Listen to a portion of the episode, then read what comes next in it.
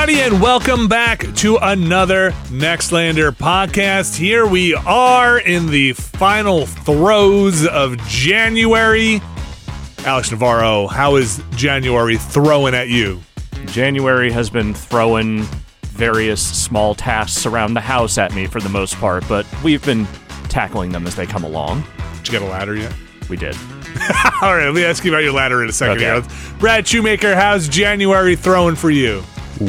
Wetly. Wet. It is wet. You got a wet January? Out here. Gross. It's wet. You don't want that January wet. You want to keep January dry. It's like that's possible, yeah. Yes, I am rebelling against the dry January movement. Yes, we're both nice. We're very good. Alex Navarro, how's your ladder? It's big. It's long. Oh, yeah. Extension ladder, yeah. Oh, ladder big? Ladder big. This is like a slight ordeal. Like, we were trying to find a ladder that, like, would fit in our shed, but also could go up to the upper reaches of the house if we really need it. Yeah. And so we finally found one, and Home Depot was like, cool, we'll send it to the store. We don't do home delivery for these. Oh, yeah? Okay. They deliver a lot of stuff. They apparently... but and not, the thing not is, an extension ladder? Well, so no, that's the thing. We looked it up. There were other extension ladders that were both longer and shorter that they were willing to home deliver. Oh. No idea. Okay. But we're like, okay, we're going to go there and we'll see if it fits in the car. Super did not. We're like, okay, we'll get an Uber XL and then we'll just put that in the back. And then they canceled and they were like, we're not putting that in the back of our thing. Wait, they canceled from the app or when you got there? From the app. Okay. And so, okay, we're like, what do we do? Can we switch it over to home delivery from the store? And they're like, online orders are handled by online. Okay. We can't change those. So whatever weird arcane rule set made it so they could not home deliver the online version, made it so that they could not do it from the store either, which meant I had to rent one of their pickup trucks for $30 to drive it back to our house, which was not that far. Okay, so one of the box trucks. Yeah, it's like, you know, it's like weirdly tall, but it is basically has a pickup truck for a ladder. So it was pretty lonely in the back of that thing with that ladder. Did you buy anything else? It wasn't lonely for that long because I live very close to the Home Depot. Is the thing? It's true. I have been to the Home Depot, which is by you. Yeah. Oh, is that Home Depot closed on Sunday? That's the all are. Okay, yeah. Good for you though. Did it fit in your shed? It did fit in the shed. Okay. It's a little tight, but it fits. You have a shed? We have a shed. Man. Yeah, I like your shed. Your shed had carpenter bees at some point. We thought it did, but then we never found any during this summer. Oh. They were around in the spring, but I think they were actually in a stump nearby. I don't think they were actually in the shed. I thought we saw some holes when we looked at it. We did. I think that was a woodpecker. Okay. Because I saw a woodpecker show up a few times during the summer, and it was definitely looking for stuff in there. Maybe he was looking for carpenter bees. I don't know. Bees. I have carpenter bees in my deck. I can show you what a carpenter bee hole looks like. Carpenter bees, I love nature. Carpenter bees suck ass. They're not called that because they're good for wood. No, they're not good. They're not the good carpenters. I mean, no. They're good pollinators. That's why we actually leave them. And we're like, you know what? Do your thing. Destroy my deck. It's fine. I guess not a deck. I shouldn't say deck. I mean, this literally the handrails on my steps. Right. It's not a deck. But they chew the hell out of things. That's rough business. They're not the mean bees, are they? No, they're big. They're big and goofy. But, they actually don't sting. Yeah. The males, which are the ones that are out and about for the most part, don't sting. I think it's just the females in the nest that do sting if you like reach your hand in there or something. But they basically go in and then they dart to the sides and stuff inside the wood, and they kind of just Swiss cheese your wood. And if it's structural, that's a big problem. You don't want that. But I let's say a handrail would be bad. But the deck, the stuff we have now is not fancy or good or anything like that. So we let them pollinate and do their thing. Love the bees. Big fan of bees. Always been a friend of bees. We didn't want to kill the bees. If there was a nest, we were going to get rid of it, but there wasn't one that we could find. So we're just like, okay, well, I mean, some bees in the backyard is nothing to really worry about, so we let that go. A wasp, though. Fuck wasps. Yeah, fuck wasps, man. Yes, agreed. Fuck wasps, hornets, yellow jackets can all get fucked. Yeah. As someone who got stung once as a kid by a wasp the size of a child's shoulder, let me tell you, that shit fucking sucks. Dude, I had so many run-ins with mean bees in my youth. Like, holy shit. Like, got a wasp up under my shirt one time, and you probably know that they can sting repeatedly. Oh yeah, without killing them, without disemboweling themselves. So that was trained. Fun. Nothing compares to, I know the story I've told before though about pushing that lawnmower over. There was some debate recently. I always thought it was hornets. My dad thinks it was yellow jackets.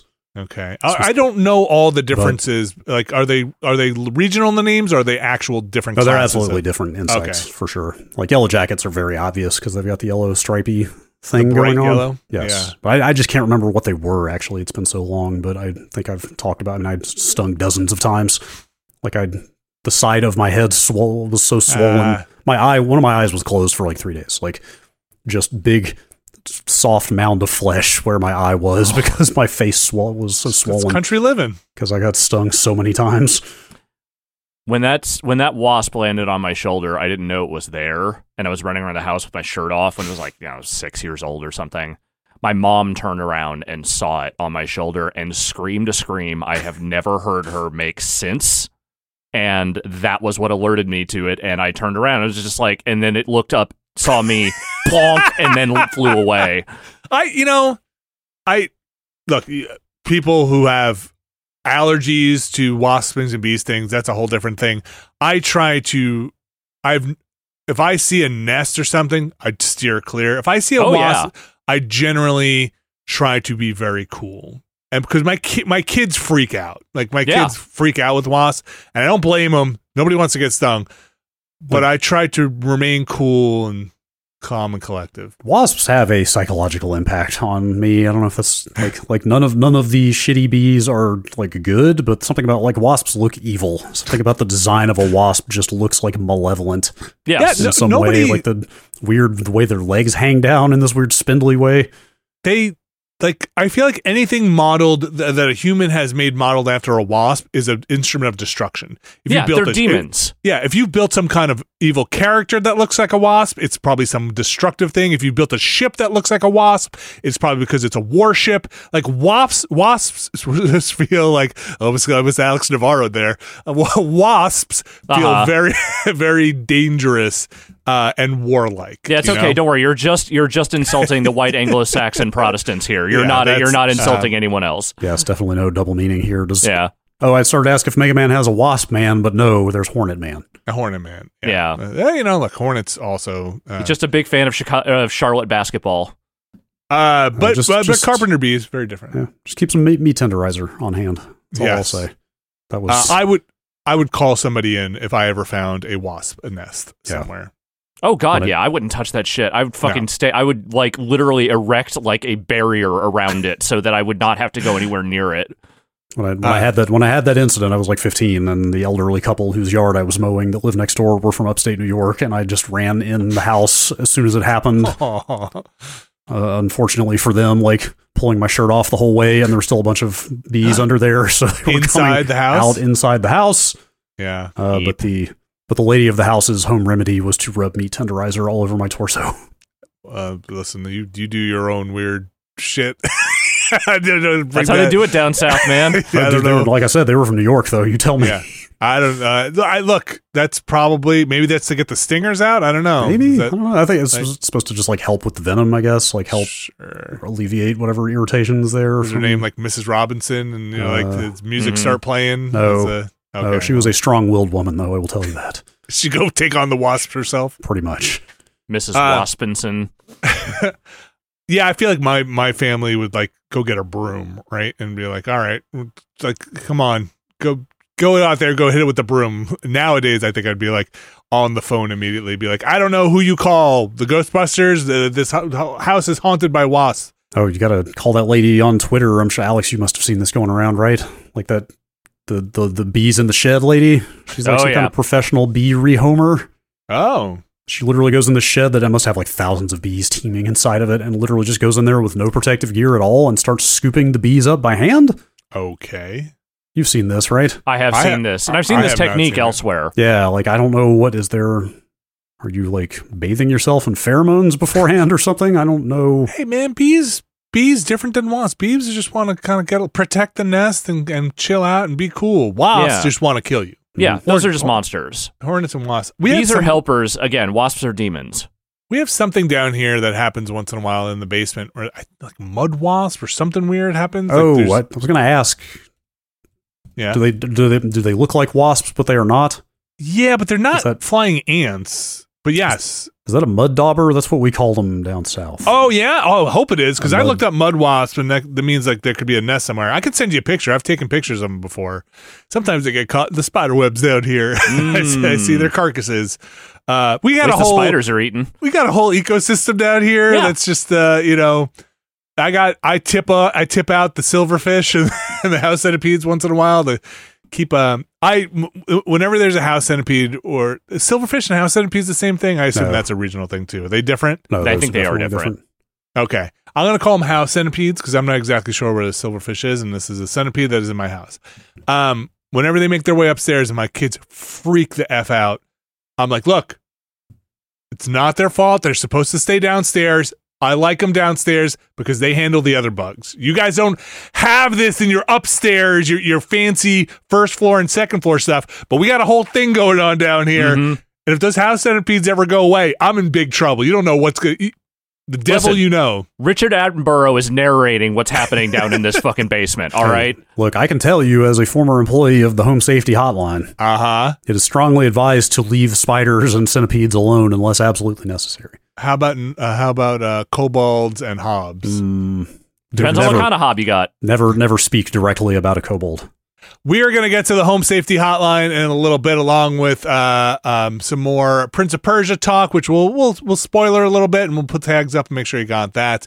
Get into the games. One more thing I wanted to mention because I'm going to forget, and I just did it. If you've been following Nextlander throughout its trials and tribulations for the last, 15 to 45 years, you'll know that it is time on the clock that Caravella had to change the sacrificial anode rod on his water heater. Every 2 years, they recommend. Huh? I got a leprechaun. I got a bad leprechaun. It could be that water heater or a leprechaun. I don't know. Alex, have you done this yet? I wanted to ask. I haven't done. I've barely lived here 7 months. Do you know what this is? No. So apparently, there's in your water heater. If you have a tank, some people have tankless, but if you have a tank, there's a metal, aluminum, maybe magnesium rod in there that sacrifices itself so the water doesn't eat away your water heater tank. Gotcha. And you need to replace that. Nobody told me this either until I was like, man, my water heater's really clunking around. And I went and I investigated and like, oh, have you replaced your anode rod recently? I was like, what the fuck are you talking about? What is this? So is it like some kind of chemical reaction or something? Yeah. So the iron and other stuff in the water, it kind of attracts it and it digests basically this rod, so it doesn't digest the interior or the other parts of your water heater. You have to feed your water with a rod. You have to feed your water heater magnesium. It's some fucking alchemical, yeah, is what I'm talking about. Or an aluminum zinc alloy, apparently. Yeah, or aluminum zinc alloy. Either or. Oh, well, I got those lying around. I put a magnesium in there because I don't know something about it's. It's in your hot water, so it's not in all of your cold water drinking. But there's something about like, do I really want more aluminum in my water? I don't know if that. I mean, how much are you getting? A ton, all the aluminum. Anyway, can't wait. I was gonna make a video of it and put it up on the Patreon of like shit you should know if you own a house because like nobody told me about this. That's the thing. That's the thing about home ownership is that no one tells you fucking shit, man. I do not understand. As somebody who's never owned a home before, I don't understand how people know how to do things. I was randomly talking to my dad recently about 20 years ago, a hurricane knocked a tree down on the house, punched a hole in the roof. Oof. And he said he just went and patched it himself. And I'm like, how, were you a roofer in a former life that I didn't how do you know how to do it? Did not get a remotely satisfactory answer. Just some kind of mild condescension. I just got up there and put some liquid nails on it and then took some shingles. There you go. Where do you get this knowledge from?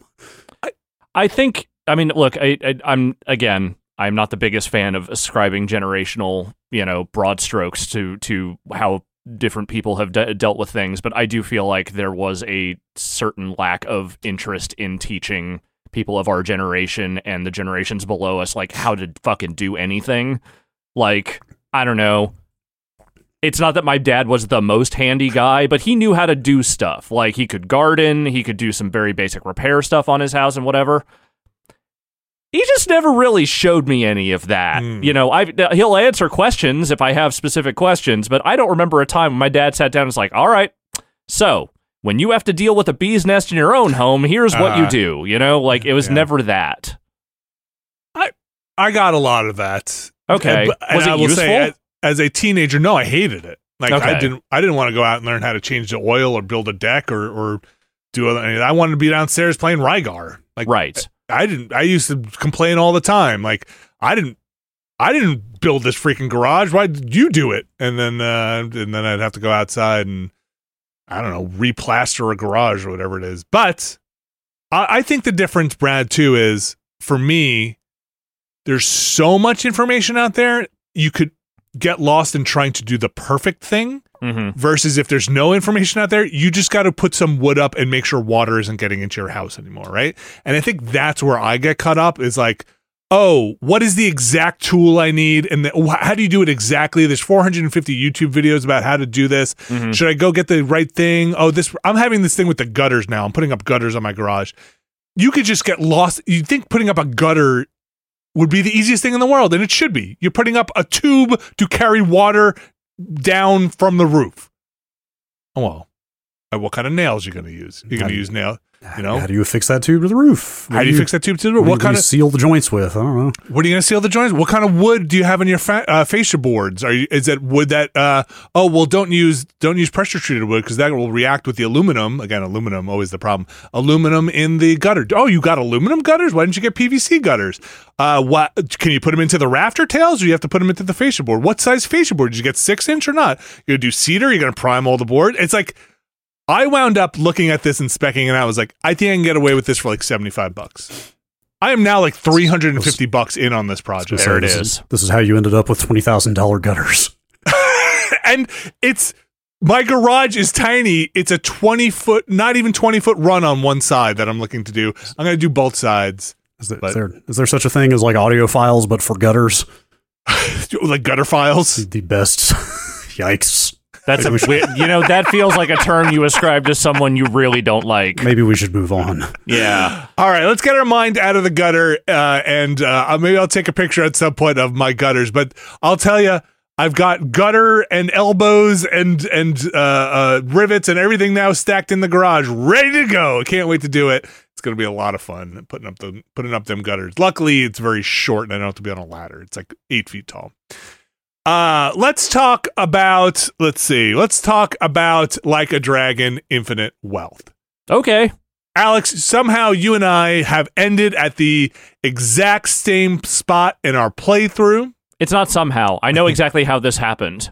It's because they put you through like 3 hours of fucking cutscenes kind of basically leading up to that moment, and that's the first time you really get a chance to fucking pause and save the game in a good long while. This game is out soon. I think at the time of this recording, at the end of the week, I think you and I are probably like 5+ hours in at this point. I think like 7 is where I'm at. And I think you and I just got to basically kicking off things in Hawaii. I still think I'm in the tutorial. I think you and I are at the same spot. It's got to be. I can run around Hawaii now. There's still things I feel like they have not taught you how to do yet. Like, there's whole systems that are going to open up in this game that have not opened up yet, because we know that Animal Crossing mode is in there, and I have not even seen that yet. I haven't sniffed that yet. I did get and this must have been a thing from, I guess, kind of setting up a little bit of our history with it. You have played, what was it called? Something Like a Dragon. Yakuza Like a Dragon. I have played 7. Every one of these games. I have not finished all of them, but I did finish the last Yakuza 7 Like a Dragon. I did finish that one. Yeah, and 7, crucially, is the first game that Ichiban was in. Right, which is a big focus of this. Also, it just for the record, we only got 2 codes for this, so I have not had a chance to touch it yet. So, but I'm eager to ask you questions about it because I loved Like a Dragon, or excuse me, Yakuza 7 right. Like a Dragon. I wish they had never made that change. It's very confusing. And so that's the Ichiban game, though the man who erased his name is the Kiryu game that ties into that. And then it's the connective tissue between the Kiryu saga and Ichiban's story. So, Brad, did you finish? Did you play through all of that last one? I put like 30 plus hours into 7. Okay. But it was in the middle of Game of the Year, and I didn't get a chance to finish it, but I loved what I played of it. So this is, for folks who don't know, this is the kind of more RPG battle system like a Dragon or Yakuza games. It's not the brawler Kiryu stuff. It is more of the turn-based Ichiban stuff, which they kind of went into that direction. And narratively, I don't think they do a great job of filling you in on the nuances and a lot of the stuff that happened in those other games. I had to go to third-party sources to kind of really flesh out like where Ichiban and these Adachi and who's the other character? Nanba. Nanba is Adachi's the cop, right? Yes. Yeah. Okay. How they all fit in, what they did in the last game, because the game starts off with people just calling you the hero of the province of Yokohama, Yokohama.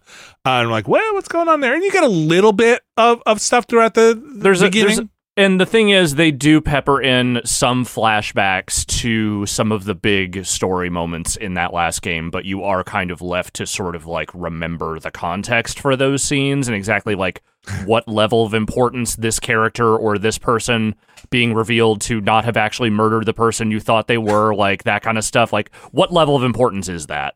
And I have found, and you know, I'm not familiar with the last game much at all, but I'm familiar with the Yakuza games, the level of soap opera nonsense is high. So you have to kind of like, oh, this person was this person's wife, though I don't want to spoil anything, but this person was here. We thought this person was dead, but they really weren't dead. Here they come with an eye patch. But that's par for the course with these games to some degree, or another. There's always someone you thought was dead that isn't. There was always a secret relationship, lover, baby, something happening in the background. Like that's just what they do. So in the setup for this, Ichiban is post 7. He has dismantled, basically, or he and his team. Tell me if I'm right here, Alex. He has basically dismantled 2 of the big clans.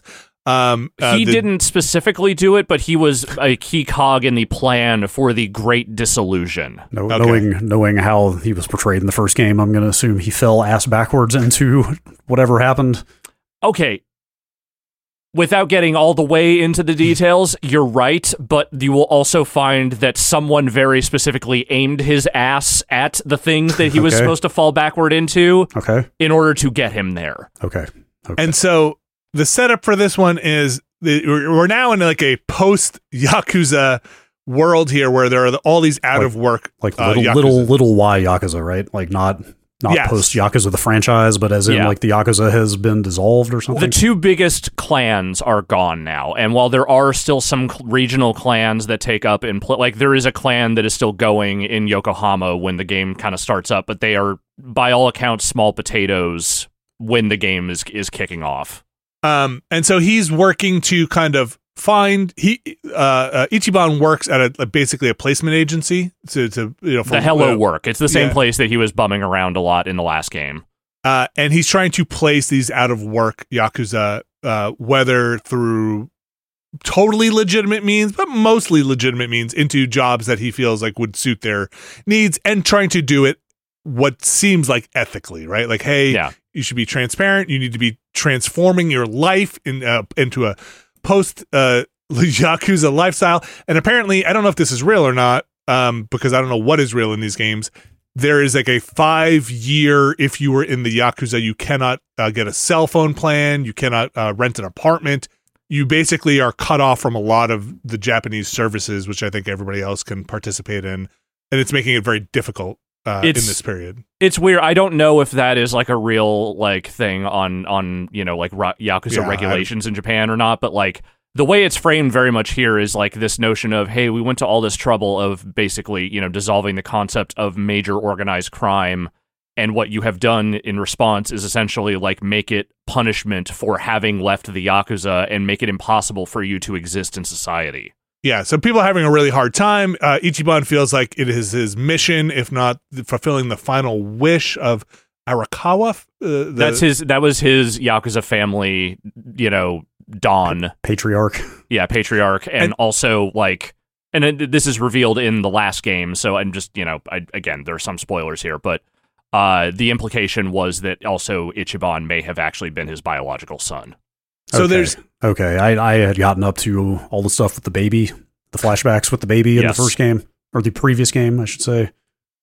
That makes a lot of sense. There's a whole baby switching aspect of that story. Okay. Which they have gone through in what seems like great detail in this game, and I'm still kind of confused with all the players and how this all works out. It's a long story, the last one, and there's a lot of shit happening in it.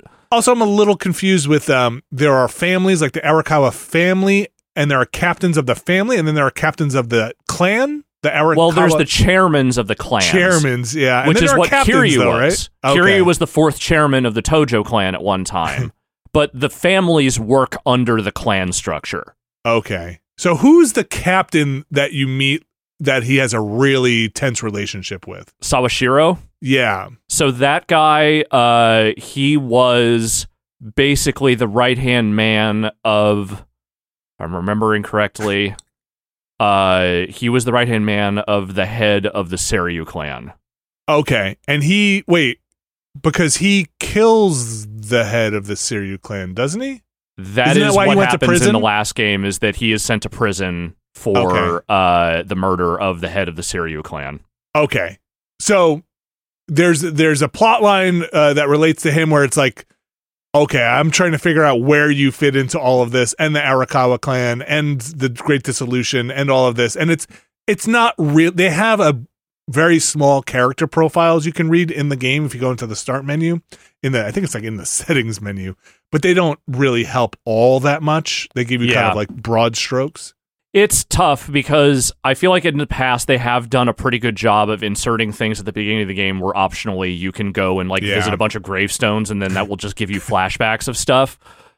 They're so deep at this point, but also not that deep with Ichiban, that I'm wondering if they just didn't feel as much compulsion to try and recap the entire game at the top, even if it is optional.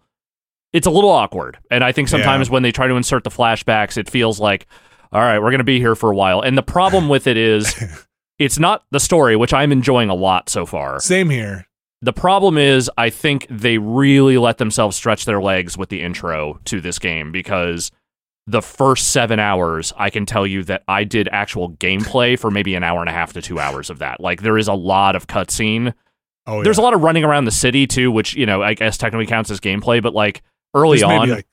a dozen fights, if that. Maybe there's a half dozen fights. There's one dungeon to go through. Yeah. But a lot of it really is just them steering the story for the first several hours and not letting you do a lot of that. How of what you've seen of the RPG mechanics, is it? I assume it's pretty similar to the previous game. It is. It's the same sort of attack, special abilities, defense, or use an item for. Prong screen. You have your summons and things like that eventually come up, which we haven't really gotten to yet. The main thing I noticed primarily is that there's less of the random movement from various characters during a battle. Once you're on your turn or a particular character's turn, there's a little bit of movement sometimes. Enemies will kind of nudge themselves in one direction or another, but you can't move yourself very far around. There's kind of a circle around you that is your range. And you have attacks that can go beyond that range, certainly, but it feels less like the AI is bumping into itself when you are in a battle, which was kind of my main problem with the first game's combat, is that it felt more like a loose idea than something that had been fully formed. It was pretty clunky from what I remember, yeah. Yeah.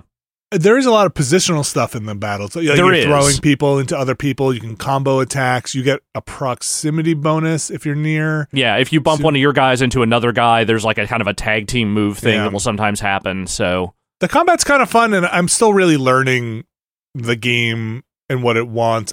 Should I be fighting all the random street battles? No, not unless you want to. Okay. I don't know if the experience and the money is worth getting. Early on, I think it's probably helpful, but if you don't feel like doing a battle, you should not feel like you have to. Okay.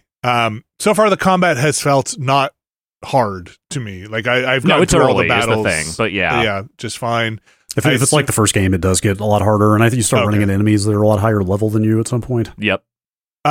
So far, all the main story missions I've been able to beat. I've had to use a healing item here and there, but it's been... That's normal. yeah, it's been pretty good. And I don't know if I should be buying gear, because the first dungeon I did felt like I found a decent amount of gear, but I bought equipment for everybody at the sex shop. Yes, yeah. The sex shop is the place you gear up for your JRPG quest at the beginning. That's like such a big part of why I love that first game and why I want to play this one is, first of all, I have a fascination with like the style of RPG set in any setting that's not fantasy or science fiction, because everything is like Dragon Quest, Final Fantasy, like it's just like with some exceptions like Earthbound or something, which is like little kids in kind of realistic neighborhood or whatever. Yeah. This is such an unconventional setting for a JRPG like this. And on top of that, they get so goddamn ridiculous with it. Like, I obviously haven't seen anything in this game, but like the summons and the special attacks in the first game were like the reason to be there for me, was just to see what absurd Yakuza style ideas they came up with to put into these very traditional slots for what would normally be like Fire 2, you know, like Cure. Yeah. Yeah. Like what dumbass ideas did they find to slot in for this mechanical stuff? And I feel like they're leaning harder even into that stuff. Like, there is a real postmodern quality to the way this game approaches like JRPG design and also its own world. Like, I think, you know, the notion is that Ichiban, because he is a gamer, he sees the world in sort of the, you know, the perception of like someone who is doing JRPG battles. And, you know, that lets them really get stupid with stuff in a way that I think is pretty enjoyable. It was pretty enjoyable in the first one. It feels like they're leaning even harder into it with this one. And like the little details, look, the Sujimon guy is back. Like, you are literally cataloging scumbags again. And it seems like now you can actually battle them. Actually, great, but also I'm not sure. I felt a little weird about that in the first game. Was it mostly like, it was mostly just enemies, right? Yeah, it's just enemy characters. Okay, for the most part. Oh, that's right. Okay, I was. Yeah, it's like perverts and fucking street thugs and people like that. Right. For the most part. Okay, it's not. It was not necessarily just like people who were down on their luck on the street or whatever. No, like tonally, the last game had a little bit of trouble trying to thread the needle on how it wanted to treat its homeless characters, who were a pretty central part of the story. Like, especially Namba being a main character in that situation. So, like, here, Nanba still has those powers, even though, like, at the beginning of the game, everyone has jobs. Like Ichiban is working at Hello Work. Adachi has become a loss prevention guy, which is the fucking perfect character note for that dude. Nanba is working in medical equipment testing. So, like, everyone just kind of has, like, regular jobs. And so Nanba, like, when he goes into the quest with you, he's like, all right, time to don my classic questing gear. And he puts on the outfit he was wearing when he was homeless. Right. But, like if this was a class-based game, his class might as well have been Vagrant. I'm pretty sure his job when he puts that gear on is homeless person. Right. Yes. So, but the thing is also, the first time you meet the homeless characters again in this one, you find out that, like, in the post-COVID Yokohama, they were trying to build some stuff around the homeless encampment. And that shit got abandoned, so they just took it over and basically built their own homeless castle on top of this framework that was supposed to be another building. And, like, it seems like everyone is kind of looking out for them and being cool for the most part, like Ichiban especially still is. But, you know, I mean, it remains to be seen how they handle that stuff as going on, but it feels like they have not abandoned those characters, and they are still going to be at least a factor in the Yokohama stuff. Ichiban seems like a real sweetheart. He's amazing. He's like an all-time video game character. And the amazing thing about him is that they found a way to take the character archetype, which is extremely capable dope, which is what Kiryu was, but make a totally different version of that, because they are not the same personality. They are not the same vibe at all, but they both have the exact same desperate need to help everyone that happens to hoove their way into their field of vision. I don't know why they give him. I mean, he's a weird looking dude, but when you do the pause screen or like the equipment screen, he is making a really disturbing face that it's just like, I don't know if it changes later or what, but it is hard to look at. It looks pained. Yeah. Pained. No, he's a fun character to play as. It's fun to interact with other characters as him. Like, there's just he gets the setup for this is he basically gets canceled online, which is like the internet cancels Ichiban. And he doesn't understand the internet, much like Kiryu. He's like, I'm not on the internet, but the internet's out there. Yes. And so it's kind of an interesting plot line. It was like, it definitely gave me a little bit of like a hot under the collar, oh boy, what are we doing here? But then like where it shifts past that point, I feel like gets it back on a more interesting track. Like I'm still curious where they're going with that, but that's more of just an inciting event to get him down on his luck again. Mm-hmm. I'm sure there is a larger conspiracy going on in there somewhere, but it's the excuse he needs to basically be out of work when it is time for him to go to Hawaii. That's right. Yeah, something to disrupt his current plans. Yeah, I mean, the status quo. Again, this first like 6 or 7 hours, it spans like 2 years. It's like it's 2022 is where it first picks up, and then I think maybe it is 2023, but it's like early 2023, and then it's later because like there's definitely a month between when he gets canceled and when he goes to Hawaii. That's like a time skip. And there's like a year, I want to say. I think you're right. Somewhere in there, like 1 year later thing in there too. And, you know, it's interesting. There are characters in there that he's having interactions with, which having not played 7 or a bunch of 7, I don't remember where those or know where those left off. And it's probably a lot more resonant with people who know those games. There's the cabaret owner. Like we said, there's a Dachi. Sachan. Yeah. Like yeah. So she was the sister of someone that you helped in the game who kind of became a member of your party. She did not have the most fleshed out backstory, but she was just kind of like, she was like the fourth person who joins your party in that last game. And there are 2 other characters they mentioned. They're like, wow, they're still in the Yakuza. They're not going to be here. There's the guy who runs the Chinese triad, who also just wants to be a chef. And then there's the dude who was part of the Korean mob that I think became sort of a freelancer or something else. Like he was definitely kind of like he was like a decoy for another Korean mob figure from an earlier game. But then he like that guy died, so he didn't have anything else to do. So he sort of joined this other thing, if I remember correctly. OK, so maybe not Yakuza, but from criminal backgrounds. Well, they're all part of the different ethnic mobs around Yokohama when that game is going. Okay. Well, I was naked on the beach, so I feel like I finally started my started. Yeah. And I feel like it is set up now in a way where I think I know what we have to do next. Like there's a plot point in front of me. Yes.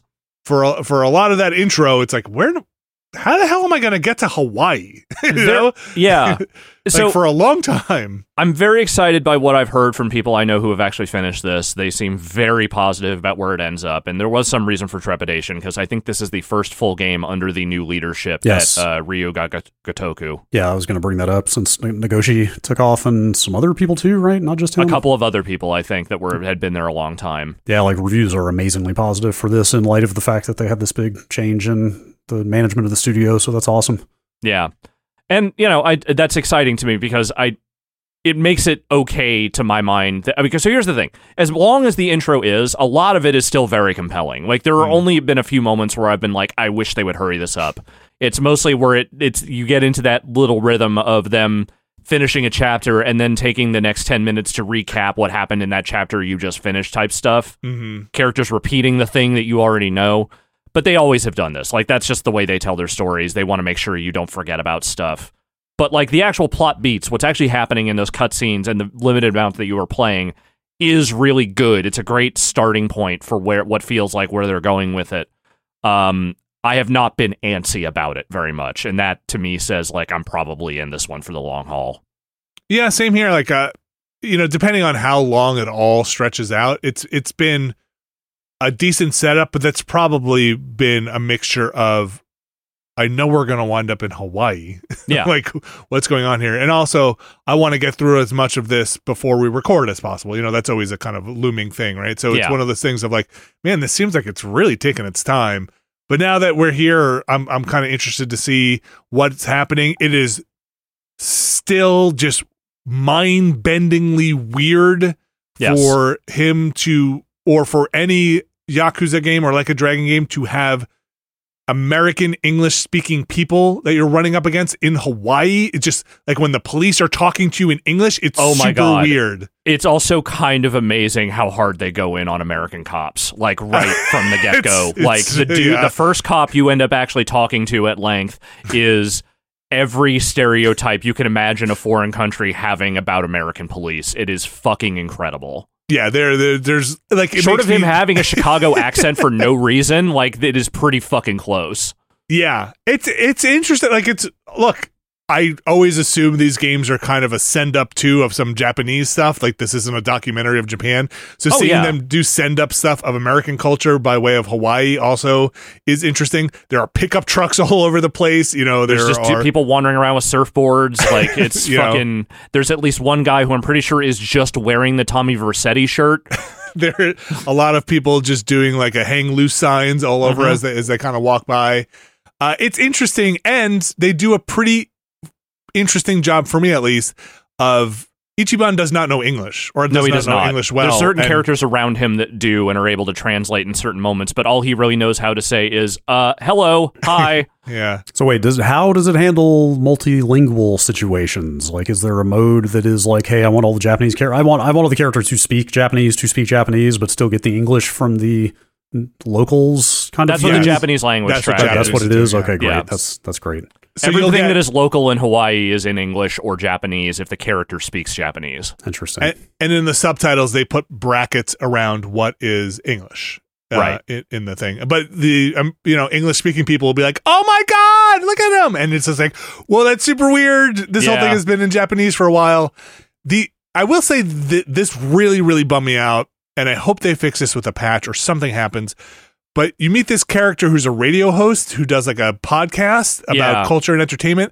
And she says she does like game stuff. And she's like, oh, you should tune into my podcast. And it's on my MP3 thing. But it's all in Japanese with no subtitles.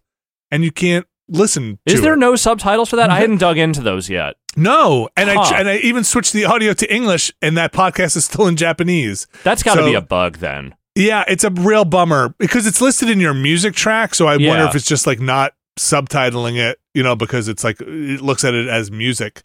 That's weird. Because they'd say like, oh, you should listen to this every chapter because it updates. And so I feel like I'm in chapter, I don't know what it's like, chapter 4 or something. I'm in chapter 3 now. Okay, yeah. So I've missed maybe 3 of them or maybe 2. Well, you haven't missed. They're still in your database. They don't delete or anything. Like they're just there, and you can add them to your playlist. Oh, the different chapters are there? Yeah, like the different episodes of that show are still in there. But I hadn't tried playing them, so I guess I didn't realize there weren't subtitles. There's a couple of bugs in there, here and there. There's a little like fit and finish stuff like. There was one cutscene where it was in engine, and there was like a fucking one of the NPCs was kind of doing like a Michael Jackson Smooth Criminal lean back in a way that did not look natural. There was I've seen some stuff with like AI pathing where characters will sometimes like bunch up like pedestrians and stuff. Yes, I've had that. Yeah, but none of it is ruinous. It's just like little bits of fit and finish that look a little off. The other thing that happens sometimes, and this is before I went to Hawaii, but they'll show papers that are written in Japanese and not subtitle them. And it's like, oh, like I have no idea what you're showing me because this sheet is not, I mean, you get the gist of it, but they usually say out loud a lot of what that detail is. They usually, if I remember correctly, if it's not plot critical, a lot of like what's on the actual paper, they oftentimes won't do that. Yeah, so like it's a lot of like what I'm thinking specifically about is Ichiban looking at the resumes when he's at Hello Work, and it's like I don't know what any of this says, but yes, he'll be like. But then he's about to explain it to you is the thing. So yeah, I just kind of wish they did more of that stuff, just because I don't want to miss anything. The podcast thing was the biggest one because it sounded like a fun thing to listen to. Yeah, and I want to hear them talk about culture and games on this weird podcast. Yeah, overall though, having a good time with it. I think it's a slow mover, man. But if you're in on these games, you probably know that already. Like, I mean, this is a slow mover even by the standards, I feel like, of these games. Like, they've gotten progressively longer, especially with the last one. But even Like a Dragon, like Yakuza 7, I remember kicking off like the main thrust of its plot a little faster than this one does. Okay. Yeah. I'm curious to see what happens. They've already put a couple of wrinkles in there that I think are interesting for the story. And I just think Ichiban's a fun character to He is amazing. He was a huge part of why I stuck with the first game for so long. And honestly, like, the big thing that has stuck out for me with this one is it feels like they have a much more confident handle on the characterizations for the main people. Like, you know, Ichiban in particular, but also like Nanba and Adachi, you know, Sachan, like all them. All the ones you've met so far, it feels like their personalities are a little more fleshed out and they're a little more, there's a little bit more of a dynamic. I mean, there would have to be. They've been friends for longer. They know each other for longer. But that vibe comes across immediately, and I think that made me feel very at ease, because the best part of the last one was all those times when you would just go to the fucking bar and talk to all those characters and do their side quests, you know, their loyalty missions, basically. And that stuff, that was the thing that really made it stand out, and it feels like they're going even harder with that. That's cool. What is the Kamurocho equivalent here? It's still Yokohama. No. I mean, like, in Hawaii, what is the... Oh, it's Honolulu. It's some section of Honolulu. Do they come up with some fake Waikiki name or something like that? I haven't seen a name yet for it. Basically everywhere I've gone in Honolulu that wasn't a specific boxed-off story area was just walking down the street, and it looks like it's just kind of a main drag somewhere in Honolulu. I've been to Honolulu once in my life, so I don't know it that well. I was just wondering, because like Kamurocho is like practically a character in the franchise, you know, for how much time you spend there, and I was just wondering, like, moving to even a new city, let alone a new country, you know, how do they like reestablish that setting with the same amount of personality? Well, they're also still doing the dual setting thing, because I'm pretty sure you will eventually start going back and forth between Hawaii and Yokohama. That was my other question. Because the last few games, that's what they've done. Like, usually there's a main new area that you spend a lot of your time in, but then there are reasons to go back to... They might not do it as much in this one, because you are literally flying, you know, from Japan to the United States. It's still a fairly long flight, so I imagine they will maybe try to rein that in slightly. It's not like going from Yokohama to fucking Tokyo. Did you take the crawfish with you? Of course I did. Of course I took Nancy with me. Okay. I can't remember if I played or watched you play, but I remember Nancy from a mission. I don't know if that was on a stream or I got up to that part, but yes. Nancy's big now. It's big Nancy. Yeah, it's a lot of fun. Still hoping some stuff gets ironed out and patched. I don't think they're going to do this, but it's worth mentioning because I think it's really messed up. I wish they didn't do that New Game Plus stuff. Oh, that sucks. I'm with you. That sucks out loud. So they put the New Game Plus behind the upgraded editions. Yeah, that's terrible. Yeah, I don't know if they'll reverse that, because I don't know how they can do that, but please don't make that a trend going forward. I worry sometimes that Sega is still trying to figure out how to capitalize on these games' like sudden burst of popularity over the last several years, and there are things about Sega I respect, but I do not always think their ability to capitalize on their popular projects has traditionally been there. I'm not even a big New Game Plus person, but I do sometimes, and that just seems like a thing we should not get into. That's a bad standard to set. I'm looking at the PlayStation store. There are 3 SKUs for this thing, 3 bundles, and I don't even see which one has it. None of them. It's the second up middle one, so it's $85. I think so. The base one's $70, right? Yeah. They had a matrix on their site. If you just go to their thing and hit pre-order, Infinite Wealth, they have like one of those charts that show you everything you get on the thing, and I'm pretty sure it's the last item on the first paragraph of stuff you get. Don't do that. Don't do lock that up. That's don't bad. Do that but that's not how we should be doing things. There's other DLC stuff there, but the store wasn't working for me, so I didn't get a chance to see what was in there. When I clicked it was like, store's broken, man, which, you know, look, game's not out yet, so this one also probably worth noting, not going to be on Game Pass. I know a lot of those Yakuza games were on Game Pass. This one, at least currently, we will not. Yeah, Like a Dragon, I think, if not right away when it came out, but pretty soon after, was on Game Pass. Yeah, so not this one. $70 out the 26th, which is I think Friday officially. I don't know if the other versions get you earlier access or anything like that. But yeah, so far I've had a good time. Again, I was pretty early on, I think, by Like a Dragon standards. And, you know, for me, you could probably mix my time between bouncing back and forth between Wikipedia pages to go see what the heck happened. It's a long and winding road, man. Like, a lot of things have happened to a lot of people in those games. Yeah. I mean, I don't know if you didn't play Man Who Erased His Name, I realize, but like there's Judgment crossover in that game. Oh yeah? Okay. Like Kaito shows up in that game for a brief period, who is like the sidekick of Yagami, the main character. And so you do some shit with fucking Kaito in that game. Like, they are intermingling their various plot threads and franchises into the Gotoku verse, I guess. But like, It feels like they're getting even more intricate with that stuff. I don't know, I gotta go watch like 70 episodes of something like the MCU now. I've got to make sure I didn't miss the spin-off thing on like.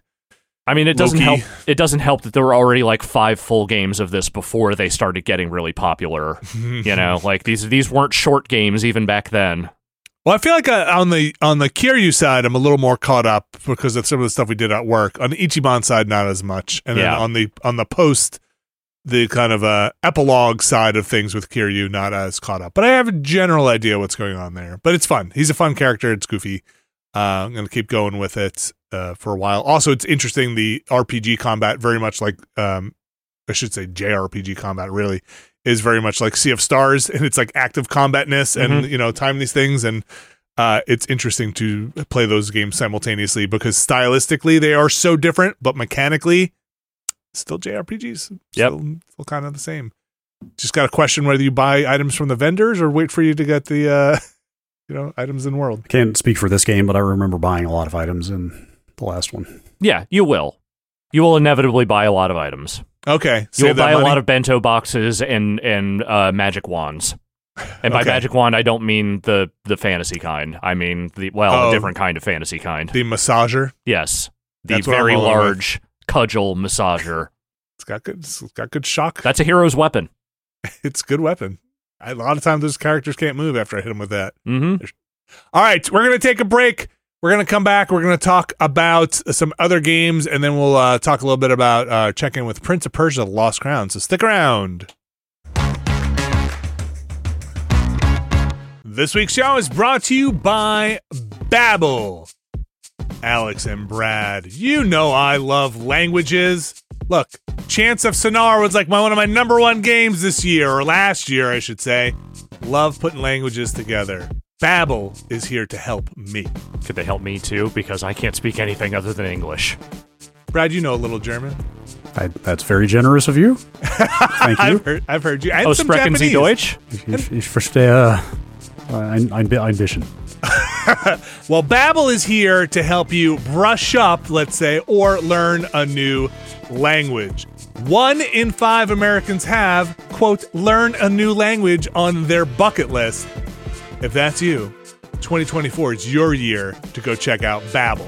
I tried Babbel. I'm brushed up. I picked Italian because that's one of those things I'm always looking to keep. You know, you definitely lose it if you don't use it, right? Like, that is a thing with languages. My Italian has gone down the drain. I was like, Babbel, let me do this. And it's great. I love other languages. I'm terrible at them. And I feel like Babbel's at least helping me keep up with my Italian now. They give me a little quiz. They were like, how do you feel about your Italian? And I'm like, pretty bad about my Italian. They're like, don't worry. We're going to help you out. We're going to get you back on top. We're going to make you a better Italian. At least the speaking one. And it's not just me. Babbel has over 10 million subscriptions sold. Plus, all of Babbel's 14 language courses are backed by their 20-day money-back guarantee.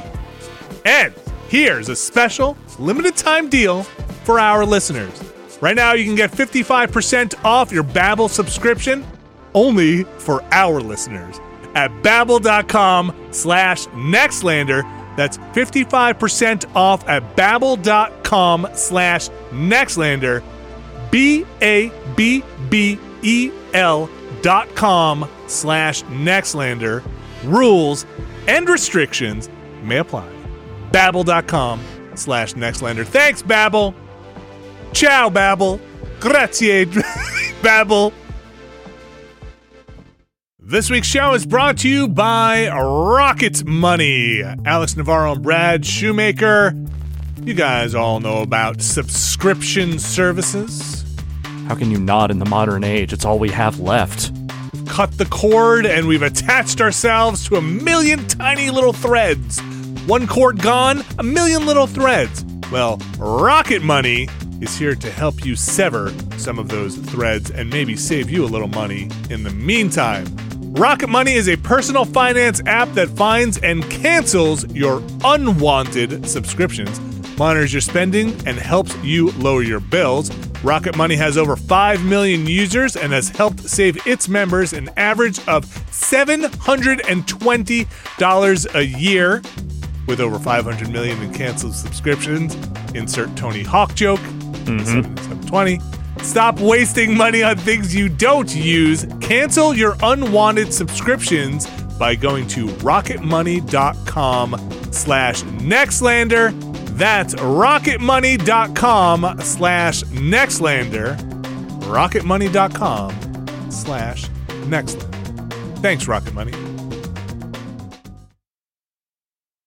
And we are back. And before we get into the Prince of Persia stuff, you guys have been playing more Home Safety Hotline. Yes, yeah. I played through that entire game after we streamed some of it last Friday. If you just want to go see what it looks like, it is an analog horror game, which I had never heard of as a genre before that stream, I don't think. Mm-hmm. But I guess that's the term we're going with now, right? That's what folks are saying. That is a thing that has existed for a while now, yeah. Seems like that's the official genre name, but the other genre it's a part of is the Windows 95 game.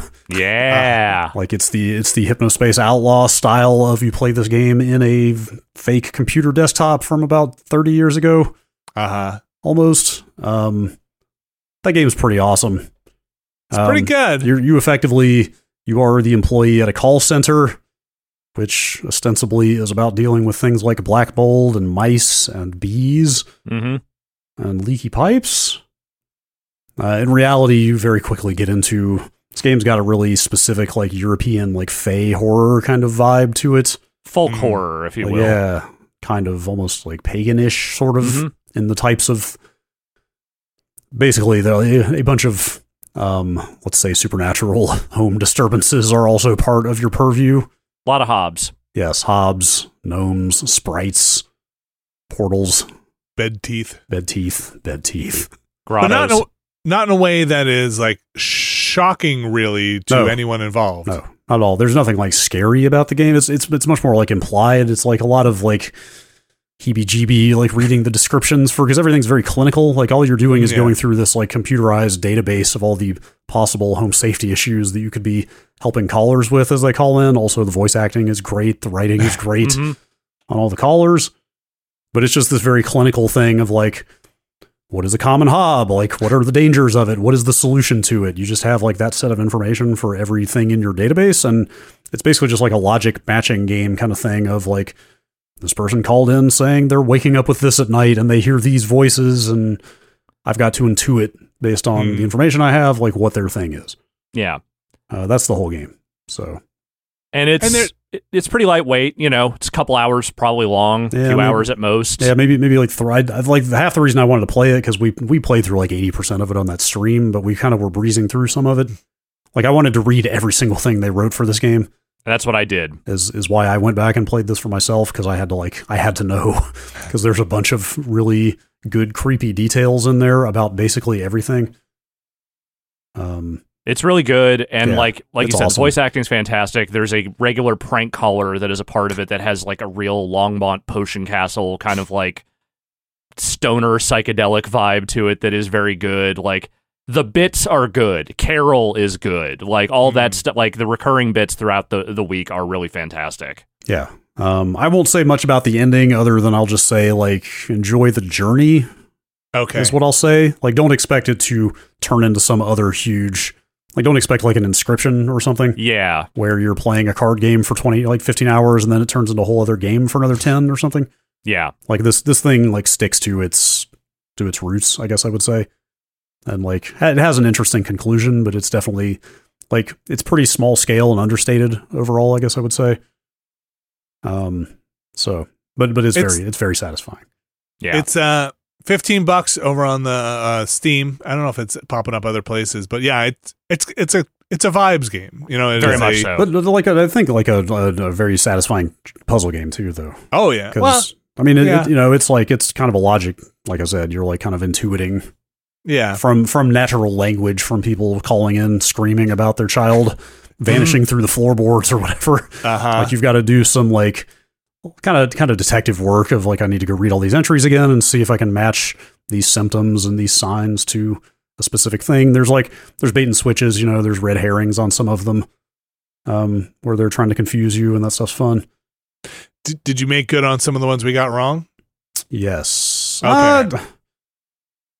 I'll come clean. Uh-huh. I wanted the 100% achievement. And so did you look up something? I pulled up a guide, but I always like committed to an answer, or I didn't commit in the sense that I entered it, but I always like found my own answer before I checked against the guide. Sure. And there were only like two that I didn't have right. I think after the stream, some of the ones where people call back and it's hard to tell what's exactly narratively scripted or not, but it seems like some people call back and they're like, this was wrong. I wonder if they have that for everybody or not. No, I imagine they probably recorded at least one for everyone. It's cool. Yeah, I like the vibe of it. For anybody who's condemning my approach with the guide, I will say on the last day, I got all of them on my own except one. Oh, please. So, if anybody's condemning your use of a guide for this game, I condemn nothing of the sort. Well, yeah. I mean, you know, like that's the fun of the game when you get down to it. That's the gameplay, you know, that's the mental aspect of the game is figuring that stuff out. So yeah, we already did a bunch of it on the stream anyway. Yeah. Yes. It's fun. Last thing I'll say, they kind of like the game kind of breaks character after you finish it and unlocks this like art book, but it's still in the computer interface. But it's like some really amazing detail about the people who made this game. Like, it's mainly a husband and wife team. And like, there's some really interesting stuff about their background and like improv and like theme park work they've done and where all the horror ideas for this came from and how they like melded all their experiences together to come up with this thing. Well, and I think the husband, I think, worked on Hypnospace Outlaw and did a bunch of like the website designs for that, I think. Okay. Yeah. So like there's tons of like illustrations and notebook pages and just like a bunch of like, hey, we worked at this theme park for a summer and stuff like that is pretty neat. That is Home Safety Hotline, $15 over on Steam. I'll briefly say here, I am continuing just checking in here with Sea of Stars. That game I continue to like. I think last time I mentioned some plot stuff that I was not so big a fan of. I'm past that now. I've got, I think a full party. I'm not sure if I filled up all the slots. Moving on. Still really like that game. I feel like that's just going to be one that's going to be on the simmer side for a while there. I think I got plenty of game ahead of me as we kind of move on, but the story stuff has gotten more interesting. They've added their JRPG twists and turns, so that's pretty good there. I wonder how long that is. I think it's a fairly sizable chunk, but I don't know. Like JRPG sizes in my head, a JRPG is 100+. Yes, it's exactly like it. I don't know if this is, you know, maybe somebody would be like at 60 or not. I have no idea. Like I always think that about the classics of the genre, you know? Yeah. You're in Final Fantasy 6s and Chrono Triggers and stuff. And then you go back and it's like, oh, you can finish that in 20 hours. It's like, yeah, right. Exactly. They're way shorter than I remember them being. Yes. So like, so if somebody's like, oh, you can get through this in 40, 50, 60 hours and be like, oh, okay. But in my head, it's 100. You're getting in for 100+ commitment, but that's probably all the collectibles side stuff. And I think a lot of people have told me there's an ending behind a collectible as well. So we'll see how that goes. But enjoying it, Sea of Stars, if anybody's interested in that update.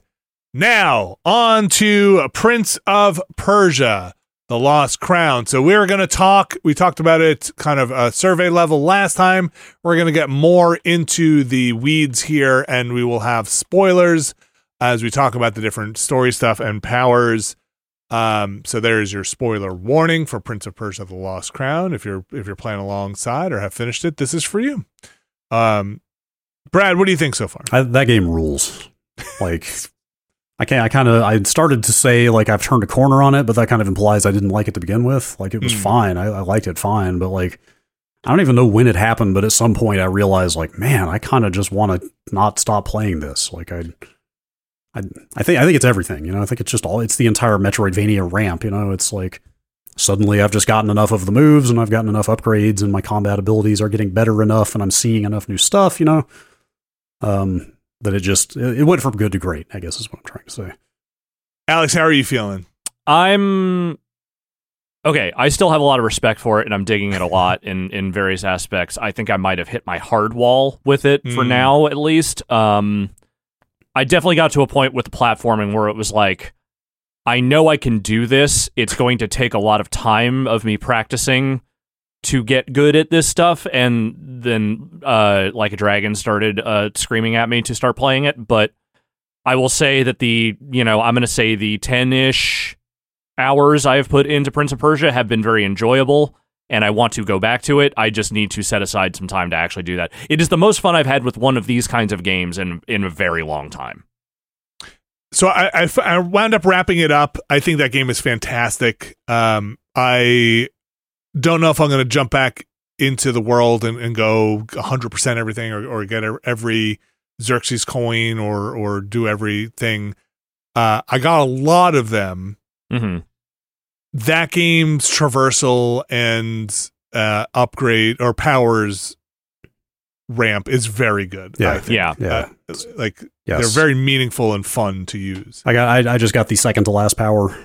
Like I've only got one empty power slot left, which is the double jump, and like this might be both the latest game and also most impactful double jump I have seen in a game like this. Mm-hmm. Like they really backload the double jump in the game, but also once you get it, and it really is just a double jump. Like there's nothing unique about the way it handles, but it opens up so much of the game.